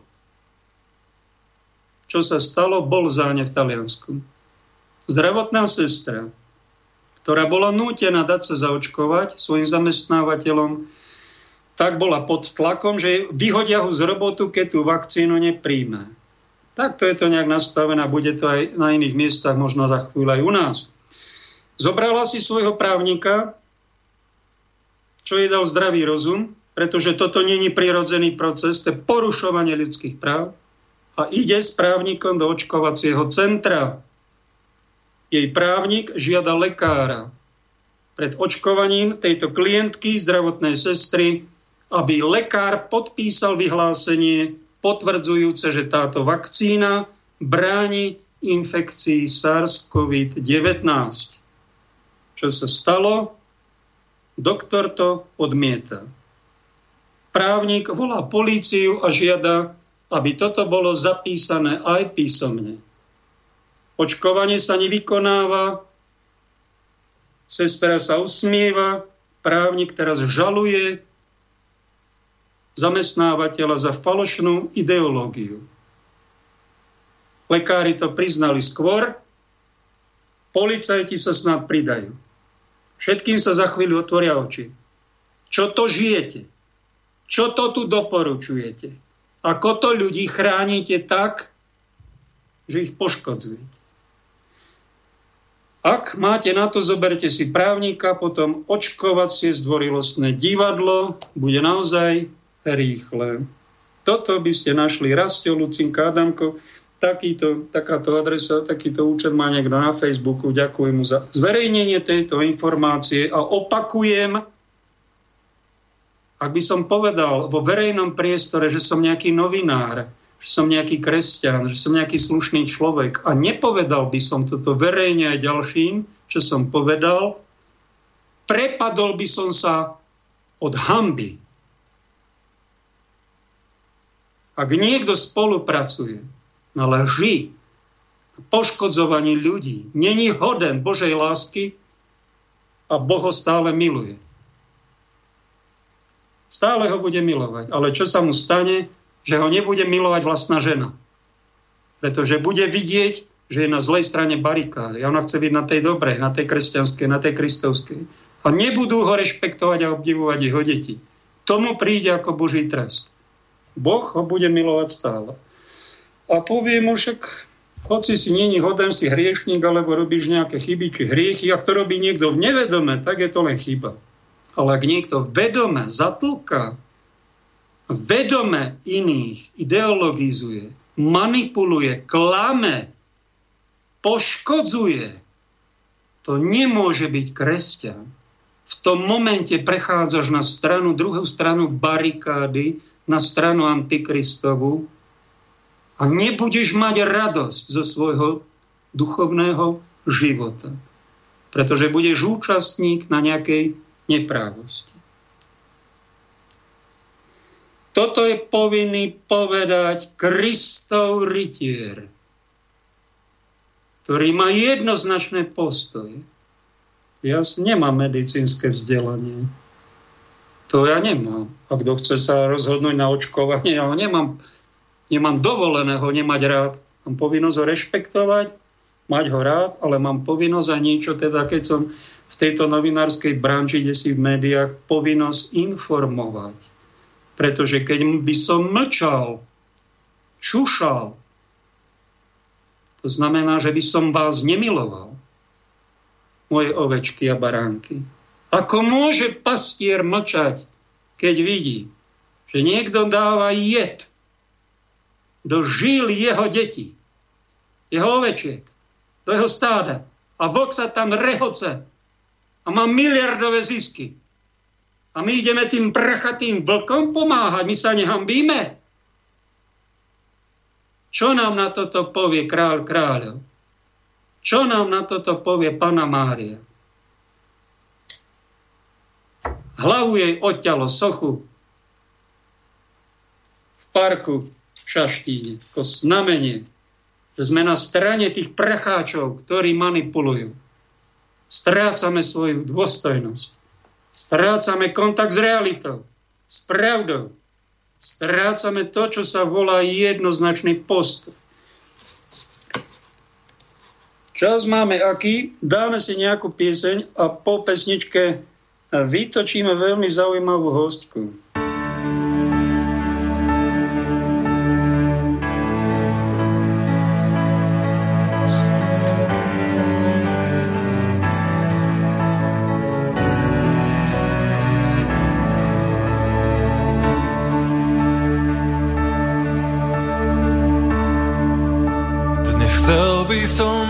Dať to, čo v srdci mám a dávam na oltár k tvojim nohám kráľov kráľ. Dnes kladem svoje sny, ja sa zriekam svojich práv. Už nechcem pyšný stáť, chcem nový život mať.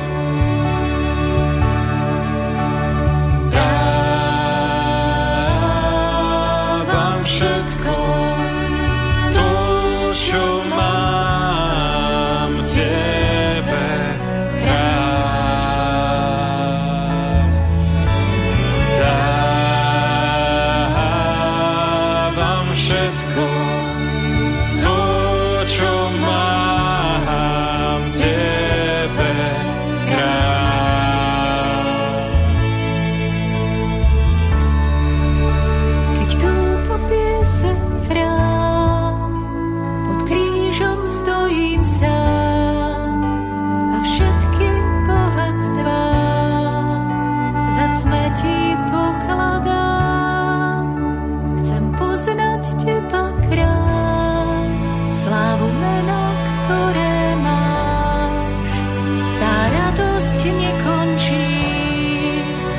tebou trpieť mám.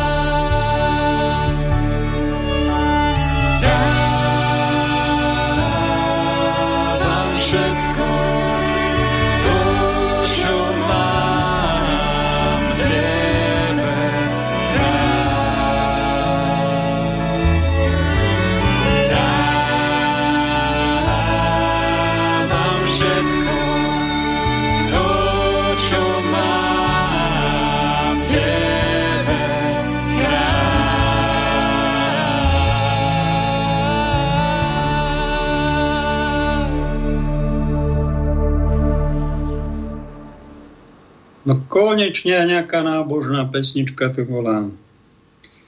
Máme tam našu hostku. Áno, áno, som tady. Dobrý den. Vítam vás, milá sestra, voláte sa Janka England Hrušková, profesionálni spievačka a učiteľka spievu. Ja vás, milá áno. pani, obdivuji za to, že vy ste ateistka, ktorá sa modlí. To mi vysvětlete posluchačům. Jak se to dá? Moje prababička byla věřící a s tou jsem vždycky chodila do Husova sboru zpívat a večer samozřejmě ona se modlila před spaním, takže ona si udělala odčenáš, zdráva s Maria, naučila mě andělíček, samozřejmě, že znám i odčenáš. A teď uh, umřela mam, maminka, ale už je to díl, prostě vždycky se večer modlím. Nevím, čím to je, nevím, jestli ten Bůh někde mezi námi je, nebo nad námi, nebo v nás. Modlím se a dělá mi to dobře. No, blahoželám vám. Táto relácia je špeciálne pre takýto typ ľudí určená, ale ateistu, čo sa modlí, som nenašiel. Vy ste prvá. Máte také krásne no. videá, ktoré pozerám a vy tam hovoríte tiež dosť jasne proti tomu očkovaniu. Povedzte nám svoj Určitě. postoj. No, jsem každopádně proti očkování, protože jak jsme už eh, od mnoha odborníků slyšeli, v podstatě to není očkování, ale nějaká genová terapie. Nemají to vůbec um, vyzkoušené ani na zvířatech, ani na nějakých zatím tedy lidech. Uh, a oni chtějí očkovat děti, těhotné ženy a já nevím, kde si co si a moc na to tlačí a je to strašně podezřelé na to, uh, že aby to bylo jenom jako opravdu pro dobro lidstva, tak na to strašně moc tlačí. Jinak na žádné jiné vakcíny se takhle netlačilo. I když vlastně Bill Gates už dělal svoje pokusy, eh, jak tedy v Brazílii, tak v Indii, kde zmrzačil mnoho mladých dívek. A takže já jim nedůvěřuju. Billovi Gatesovi nedůvěřuju, Sorosovi nedůvěřuji, a spoustě těle těch, těle těch těle, těle lidem nedůvěřuju, protože oni si hrají na bohy a chtějí nás zredukovat jako lidstvo z těch skoro 8 miliard, nebo kolik nás teď je, tak nás chtějí zredukovat, já nevím. Takže mně to přijde strašně zvrhlé, to, co oni dělají a jako takhle se to prostě dělat nesmí. To je proti, norimber, proti norimberským procesům proti norimberským zákonům. Tak to cítime viacerí. Zaujímavé, že sa delíme na očkovaných a neočkovaných. Je u vás tam, kde sa vy nachádzate, e, taká nejaká averzia, taká nevraživosť medzi týmito dvoma skupinami obyvateľov, nad lidmi a pod lidmi? Ne, naštěstí ne, protože my jsme tady na malé vesnici, takže uh, ty důchodkyně tady jsou očkované, nebo někteří jsou. Moje znám, moji známí říkají, ne, nebudu se očkovat, někdo naopak už je, takže, ale ne, nemáme mezi sebou žádnou nevra, nevraživost jako takovou. To potom asi se to rozdmíchává schválně v těch médiích, eh, aby na tom nějak ta média mohla vydělat, aby prostě tu skupinu nebo neočkovaných mohli zahnat do kouta a donutit je, vidíš to, to seš ty ten špatný, kvůli tobě se děje to a to a to, kvůli tobě nesmíme to a to, takže chtějí nás uh, označit, já už bych to přirovnala opravdu k těm židům, bohužel, A e, tenkrát taky se, že jo, židé, však si to pamatujeme, nejdřív nesměli do knihovny, nesměli mít zvířata a my pomalu taky nebudeme smět na koupaliště, nesmíme do hospod, v, ve Francii se to normálně kontroluje, přijdou ke stolku a musí ten člověk ukázat, že je očkovaný, no mně to přijde úplně, úplně zrůdná věc, takže v západ, západ, já bych chtěla okamžitě co nejrychleji vystoupit z Evropské unie, protože západ nás tlačí prostě do toho neokomunismu, neo, neomarxismu a to prostě všechno patří k tomu, takže je to, je to zrůdnost, všechno prostě děje, bohužel. Poslucháč Janko mi poslal a Joško, dva, dva typy som dostal a rovnaký obsah, že v Tennessee guvernér nariadil, že majú právo policajti, niekto telefonicky niekoho udá, že je nejaký labilný alebo že infekčný a majú ho právo dať do detenčného tábora. Toto nám hrozí. Počula ste o tom? Ne, neslyšela, ale Například vím o tom, že Lady Gaga, ta, je to známá zpěvačka, prohlašuje, že by e, ti lidé měli být donuceni k očkování, že by měli být dáváni do koncentračních lágrů. A takže se nedivím, že tam už to takhle je. A mm, viděla jsem jedno zajímavé video, kdy, e, kdy to bylo jako zkušební, že pán šel v Americe po ulici a jakože sbírá podpisy na petici k tomu, jestli by lidé, kteří nejsou očkovaní, měli být dáváni do kriminálu.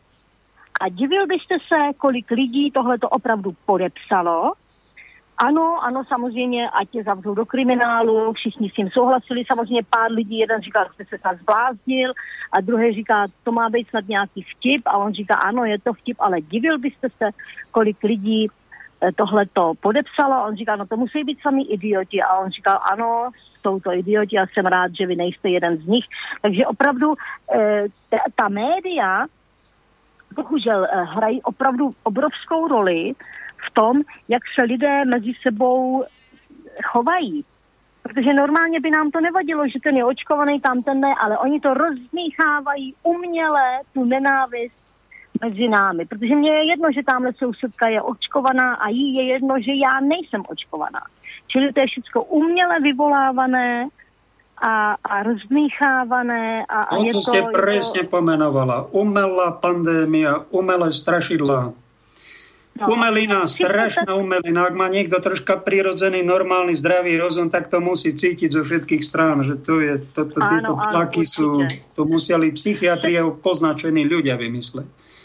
Ano, však představte si, když si pamatujete, eh, já to znovu vracím k tomu Hitlerovi, jak uměle udělal nenávist proti židům, protože židé mohli za tamto, za tamto, za tamto a tak je začali likvidovat. A mně se to srovnání strašně nelíbí, ale bohužel eh, je to opravdu úplně očividné, že, že přesně ta propaganda hitlerovská je tu teď proti neočkovaným lidem. A mnoho, já jsem na TikToku, takže bych posluchačům, všechny vás zdravím a všem vám doporučuji, běžte na TikTok, to je něco podobného jako Facebook nebo Instagram, tak je to TikTok. A tam se dozvíte spoustu zajímavých věcí od lidí, jako jsem vy, nebo já, nebo jako jsme my, obyčejní lidé. A ti přesně mají ten stejný pocit, protože my potřebujeme se domlouvat lidi mezi sebou, ne přes média, která nám všechno prostě zkreslí. Takže my, my, my, my jako lidé, jako takový, my se máme rádi. To jenom média nám vnucují ty svoje propagandy, přesně tak už, jak to, jak to bylo před první světovou válkou, za druhé světové války, teda eh, eh druhá světová válka. Ta propaganda je tady tak obrovská, těch peněz tam je, ať je to tedy, ať jsou to média, tam jsou obrovské peníze, eh, přesně tak, jako Trump říkal, lži a fake news a tedy eh, ty farmaceutické farmaceutické firmy na tom vydělají miliardy, teďka budou zdražovat ještě ty svoje vakcíny. Nepředstavitelný biznis. Je to jenom o penězích, nejde vůbec o zdraví nás lidí. Presne ste to, krásne hlboko súhlasím. Viete, čo ma ešte napadlo? Z druhej strany, keby tu COVID žiaden nebol a bola by tu nejaká infekcia, napríklad žltačka, žloutenka, mm-hmm. Áno. A bol by niekto by tú infekciu dostal, celý by bol žltý a za mesiac by zomrel, alebo za týždeň. No tak normálne by bolo, že by sme všetci utekali po vakcíny, nie? Chceme byť zachránení. Najprv lieky, mm. keby nám to zabralo, tak potom vakcíny, aby sme to nedostali. Keby to bolo prírodzeného pôvodu a ľudia by to sami cítili, nebolo by treba očkovacie lotérie, ani žiaden nátlak robiť, ani vyhadzovať z práce. Všetci by sme potom išli. Ale toto, ano. Toto je ne, tento COVID, však to je taká umelina, že to ja neviem, ano. či to niekto používa 10% mozgu, či to on nevidí, čo sa tu robí, však to je umelo všetko spravené. Právě a bohužel lidé uh, důvěřují médiím. To je ten problém, že média si hrají na to, že ma, oni mají vždycky pravdu a chtějí vytvářet naše názory. A nechci mluvit o důchodcích špatně, ale ti prostě jsou na televizi závislí. A spousta jiných, i mladí lidé sledují ten mainstream a, a souhlasí s nimi a opravdu by byli rádi, kdyby zavírali uh, nás pardon, neočkované do kriminálu. Prostě no ta nenávist to přijde, je... tak to už bude záver dějin.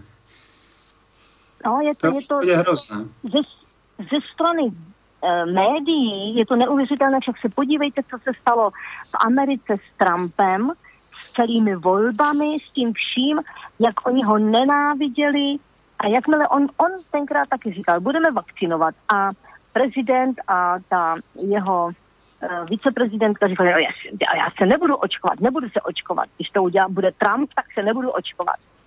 Tak ho nenáviděli. A teď by to nejradši narvali i do těhotné ženy, i do lůna těhotné ženy, aby jo, to dítě uh, zničili. Navíc opravdu ten Bill Gates sám přiznává v mnoha videích, že nás je moc a že těmi vakcínami nás chce uh, zredukovat tady. Tak čili já věřím tomu, ne, že, že, že ve vakcínách jsou čipy. To by ještě, to by nebyl ten problém. Čip ve vakcíně není problém. Problém je ten, že ty vakcíny pravděpodobně dříve nebo později za, zařídí. To může to být třeba i v druhé generaci, to nemusí být v té první generaci, že ty děti budou, nebo mladí lidé budou neplodní. A o to tady jde. To si myslím já. No teda, pozerám na vašu stránku výuka spievu okres Náchod a máte tu hlavový tón, péče ohlas. Boli mne krku po spívaní. Vy ste stále a vy vyštudovali ste aj takúto hlasovú pedagogiku? Alebo ste, to je vaša nejaká záľuba osobná? Ne, tak já jsem zpívala uh, celý život, od mládí, od malá. A pak jsem samozřejmě chodila do školy a do, uh, k různým specialistům, ale nestudovala jsem to. Ale zpívat buď to umíte, anebo to neumíte. A e, najednou jsem v sobě nejenom objevila talent, že umím zpívat, ale že to umím učit lidi, protože to mě strašně baví, protože e, někdo umí zpívat, ale neumí to předat dál. Protože učit zpívat to je něco jiného, než sám zpívat umět. To jsou dvě úplně rozdílné věci. Takže mě baví i to předávat tu techniku, pěveckou, jak, jak na ty vysoké tóny, jak, jak na sebevědomí a tak dále a tak dále. Takže to jsou dvě různé věci. Zpěv jako takový a výuka zpěvu, to jsou prostě dvě věci. A obojí mě samozřejmě moc moc baví. Máte príjmenie England. Tuto som chcel kliknúť na vašu osobnú stránku. Akú máte teraz osobnú stránku? Neotvára mi to. Keby niekto, vyučujete ten spev aj napríklad na diálku, keby niekto zo Slovenska chcel cez Skype, alebo musí prísť k vám osobně? Já, já jsem, ano, jsem na Skypeu taky, ale zatím, zatím jsem to nerozběhla nějaké to na dálku. E, není nad to opravdu být s tím učitelem v jedné místnosti. Samozřejmě, že to jde, určitě to praktikuje spousta lidí, mohli bychom to vyzkoušet.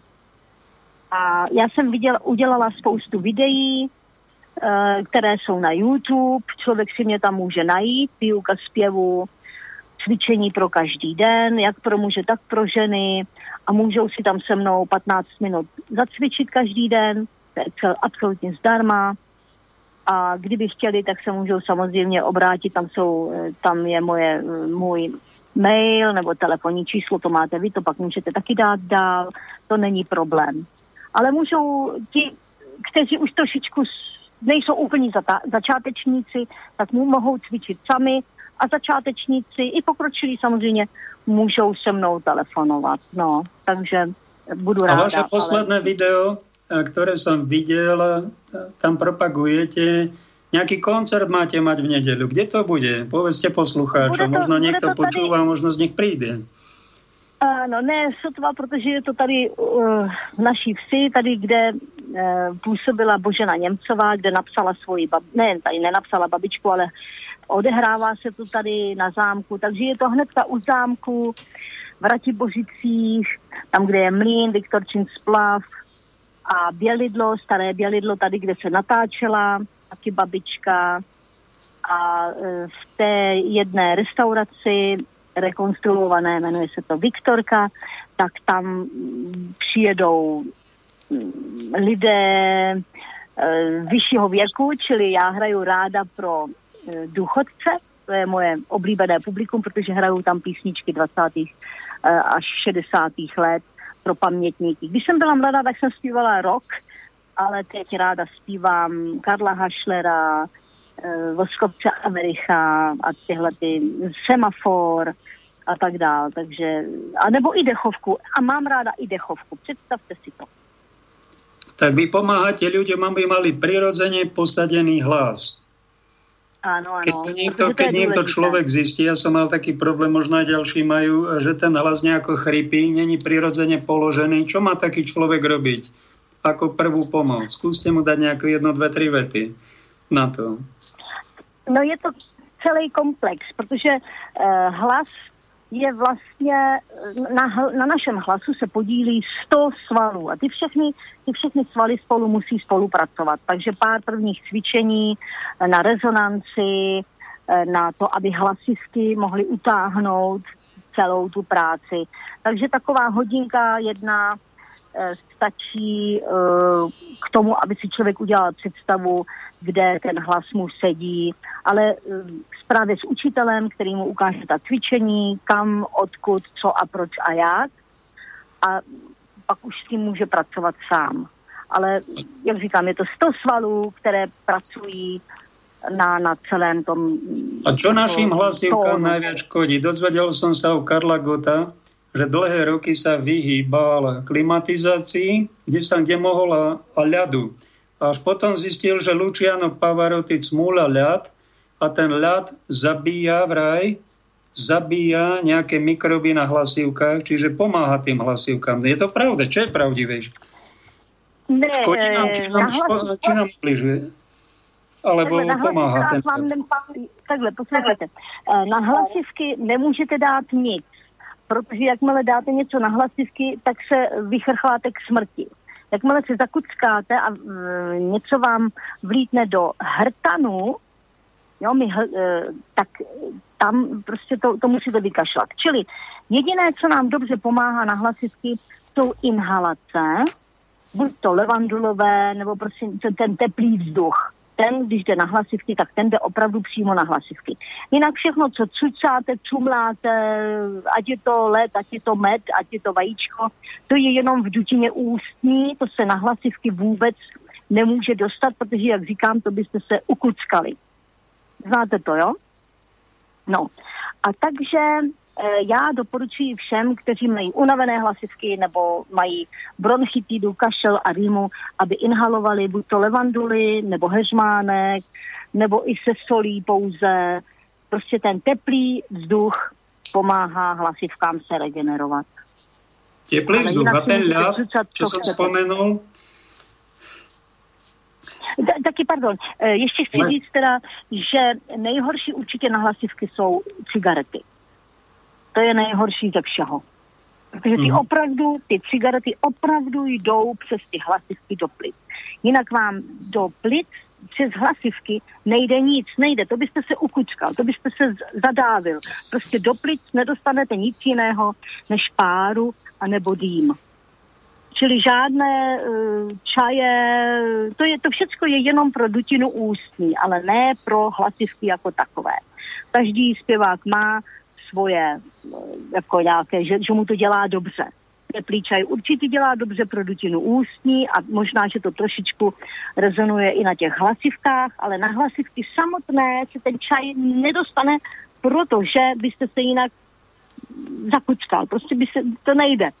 Byste se utopili. Poviem vám, čo ma oslovil od vášho pána prezidenta Zemana. Krásny citát, kde sa u nás sa pán premiér Fico pustil do novinárov, že sú prostitútky. On to tak, on je taký inteligentnejší a povedal, novinári majú veľký talent rozdeliť, oddeliť plevy od zrna. A oni potom uveřejňují tej plevy. no a to je právě ono. To je právě ta funkce těch novinářů, kteří rozdělují e, nás lidi uměle, protože samozřejmě to je takový bulvár, provokovat lidi a všechno je to za nějakým účelem. Čili já si myslím, že naše, naše média jsou sprofanovaná, placená někým velice dobře a, a je, je to jako tragédie dost. Protože nejsou, média nejsou nezávislá. Vůbec.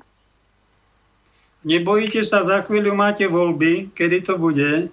Nebojíte sa, že prídu piráti a tam ten pán Bartoš s tými drdolami, že vraj pôjde vyvlastňovať ľudí a bude plniť nejaký moslimský program v Čechách. Nebojíte no, sa toho?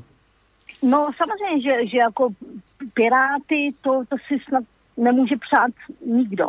Jenom prostě absolutní šílenci si můžou tohleto přát, protože pan um, Bartoš fandí Antifě, což je teroristická organizace, to za prvé. A za druhé prohlásil, že kdyby měla být Evropa do deseti let um, muslimská, tak on s tím taky nemá žádný problém. Čili islám pro něj není žádná hrozba, nic pro něj, něj není žádná hrozba, ještě neudělali pro lidi vůbec nic, jenom vykřikujou a e, jako je to tragédie, že spousta lidí jim na to skáče, skočilo a skáče, skákat bude. Já nevím, je to, je to, ale to je právě opět zase ta práce našich médií, protože pan Bartoš pravděpodobně je kůň Sorošův. Soroše znáte, ne? Ano. George Soros. Slávne no, známy jeho... pracháč. Asi tiež, tiež ateista, ale taký agresívny. Na tej druhej strane barikády bude on asi. Ano, maďarský žid. A on tohle to všechno tady platí. Všechny tyhle ty fake news, platí Bartosné, platí Antifu, platí prostě všecko, co uh, nesjednocuje lidi, co, co je uh, honí proti sobě, jo. A takže eh, bohužel pan, panu Sorošovi jde o to, aby se dostali k veslu Piráti, aby, aby to tady zničili, aby zničili naši, naši identitu slovanskou, ať, je to, ať jsou to Slováci, Češi.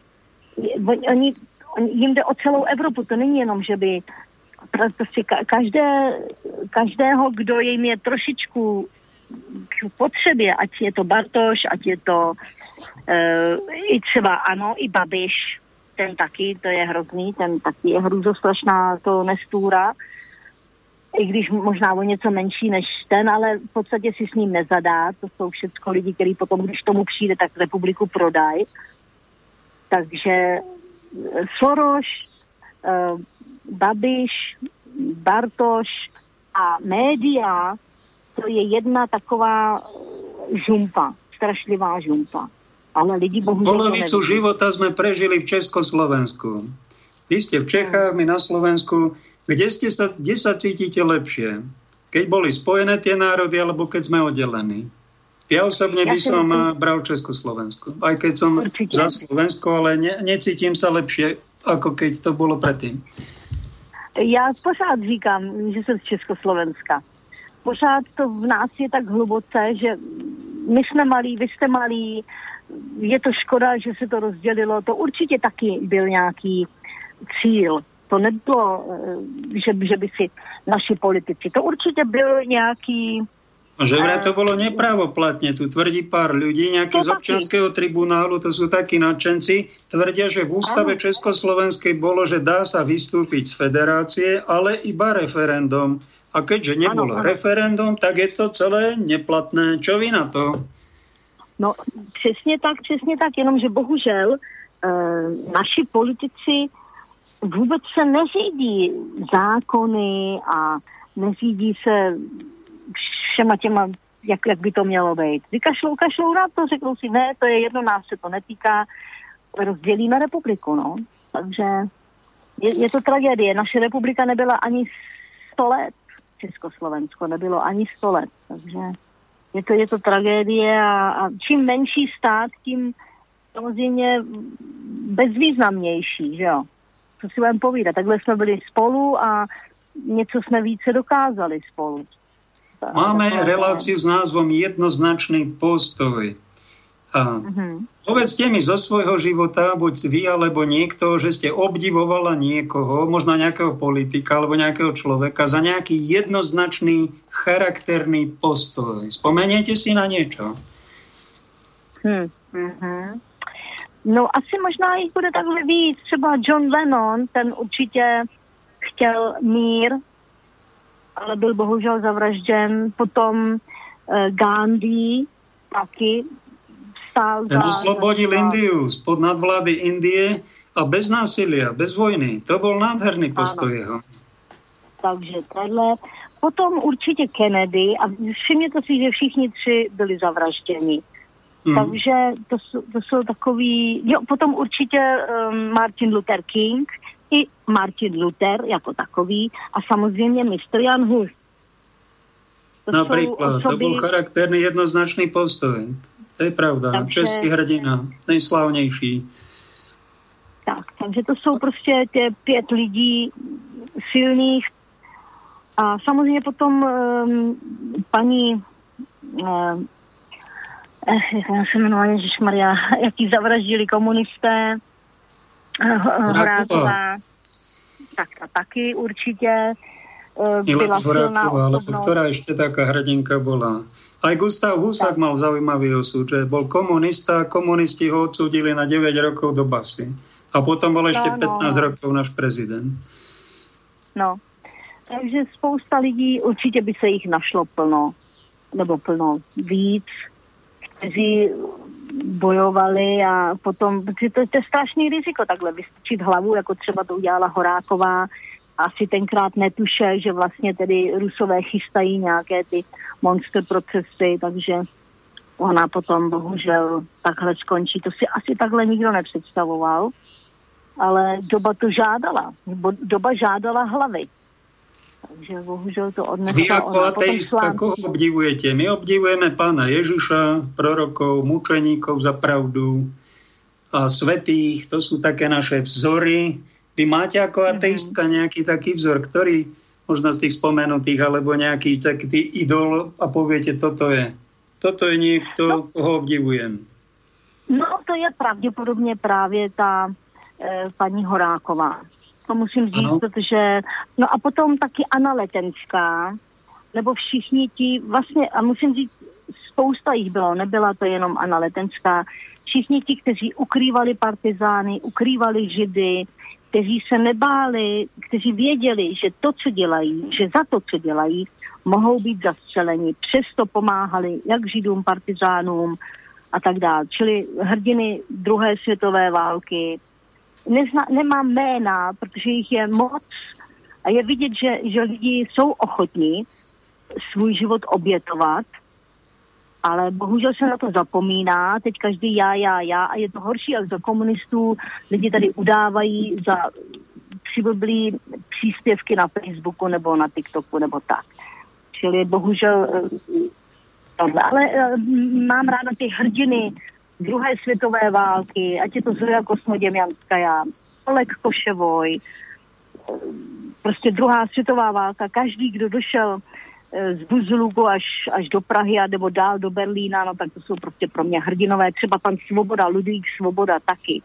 To jsou prostě. A můj dědeček, to je zajímavý, byl u legií v první světové válce.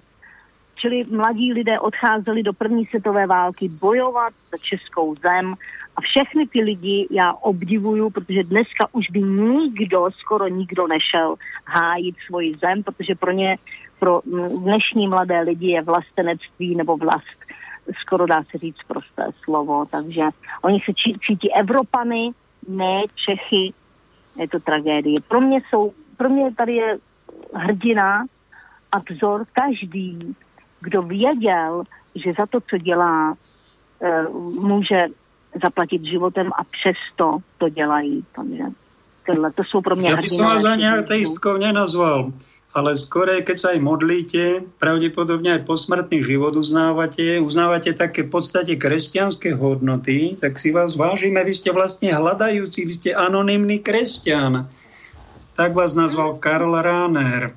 Lebo ateista to je ten, ktorý neverí v Boha a neverí ani v silu modlitby, ani posmrtný život. To sú tri dogmy a veľa takých Čechov, ako ste vy, Češiek a Čechov je, že vraj ateisti. No tak jedno ste počuli, e, že oni sú mnohokrát spirituálni ľudia.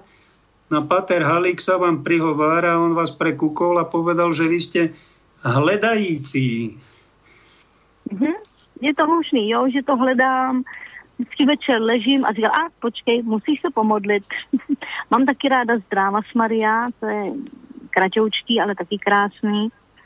Takže připomíná mi to babičku, připomíná mi to to češství, rodinu, vlast e, a, a vůbec víru v člověka jako takového. No, takže... Ďakujeme, pani Janka. Blíži sa nám záver relácie za váš rozhovor, ano. za vaše myšlienky. Odporúčam Jana England, Hrušková na internete, na Facebooku. Ehm, nájdete si ho, skontaktujte, keby ste potrebovali s hlasom poradiť alebo so spevom. Veľká vďaka, pani Janka. Taky vám děkuji za pozvání. Krásný den, nashledanou. Zehnaný čas. Ešte by som mal poďakovať poslucháčom Lubošovi, Jurajovi a Bohuslavovi, ktorí sponzorujú túto reláciu, tieto myšlienky túto snahu, ktorá je na slobodnom vysielači s názvom Spirituálny kapitál. A viac o tom je na umeniežiť.eu. Kto si nejaká posluchačka Denisa mi napísala, že prečítala Kristoterapiu, ktorá je tam na, e, uverejnená. Nech sa páči, keď biskup Rudol prosil som ho, aby mi zasponzoroval kristoterapiu, že to chcem dať pacientom, zdravotníkom, tak mi povedal, my nie sme milionári, aby sme vám zasponzorovali. No tak ma to trocha urazilo, otec biskup. No. Však veľa som nepýtal, len aby tá knižka vyšla. Ona nevyšla fyzicky, ale je na internete. Ak chcete, začítajte sa toto či niečo iné. Ďakujem vám za pozornosť a prajem vám, aby ste v tých slobodných všetkých veciach snažili mať úctu tých nepodstatných slobodu zachovajte a v podstatných veciach, ktoré v živote nejaké tie máme, vynimočne zachovali nejaký jednoznačný charakterný postoj. Pekný deň. Táto relácia vznikla za podpory dobrovoľných príspevkov našich poslucháčov. I ty sa k ním môžeš pridať. Viac informácií nájdeš na www.slobodnyvysielac.sk Ďakujeme.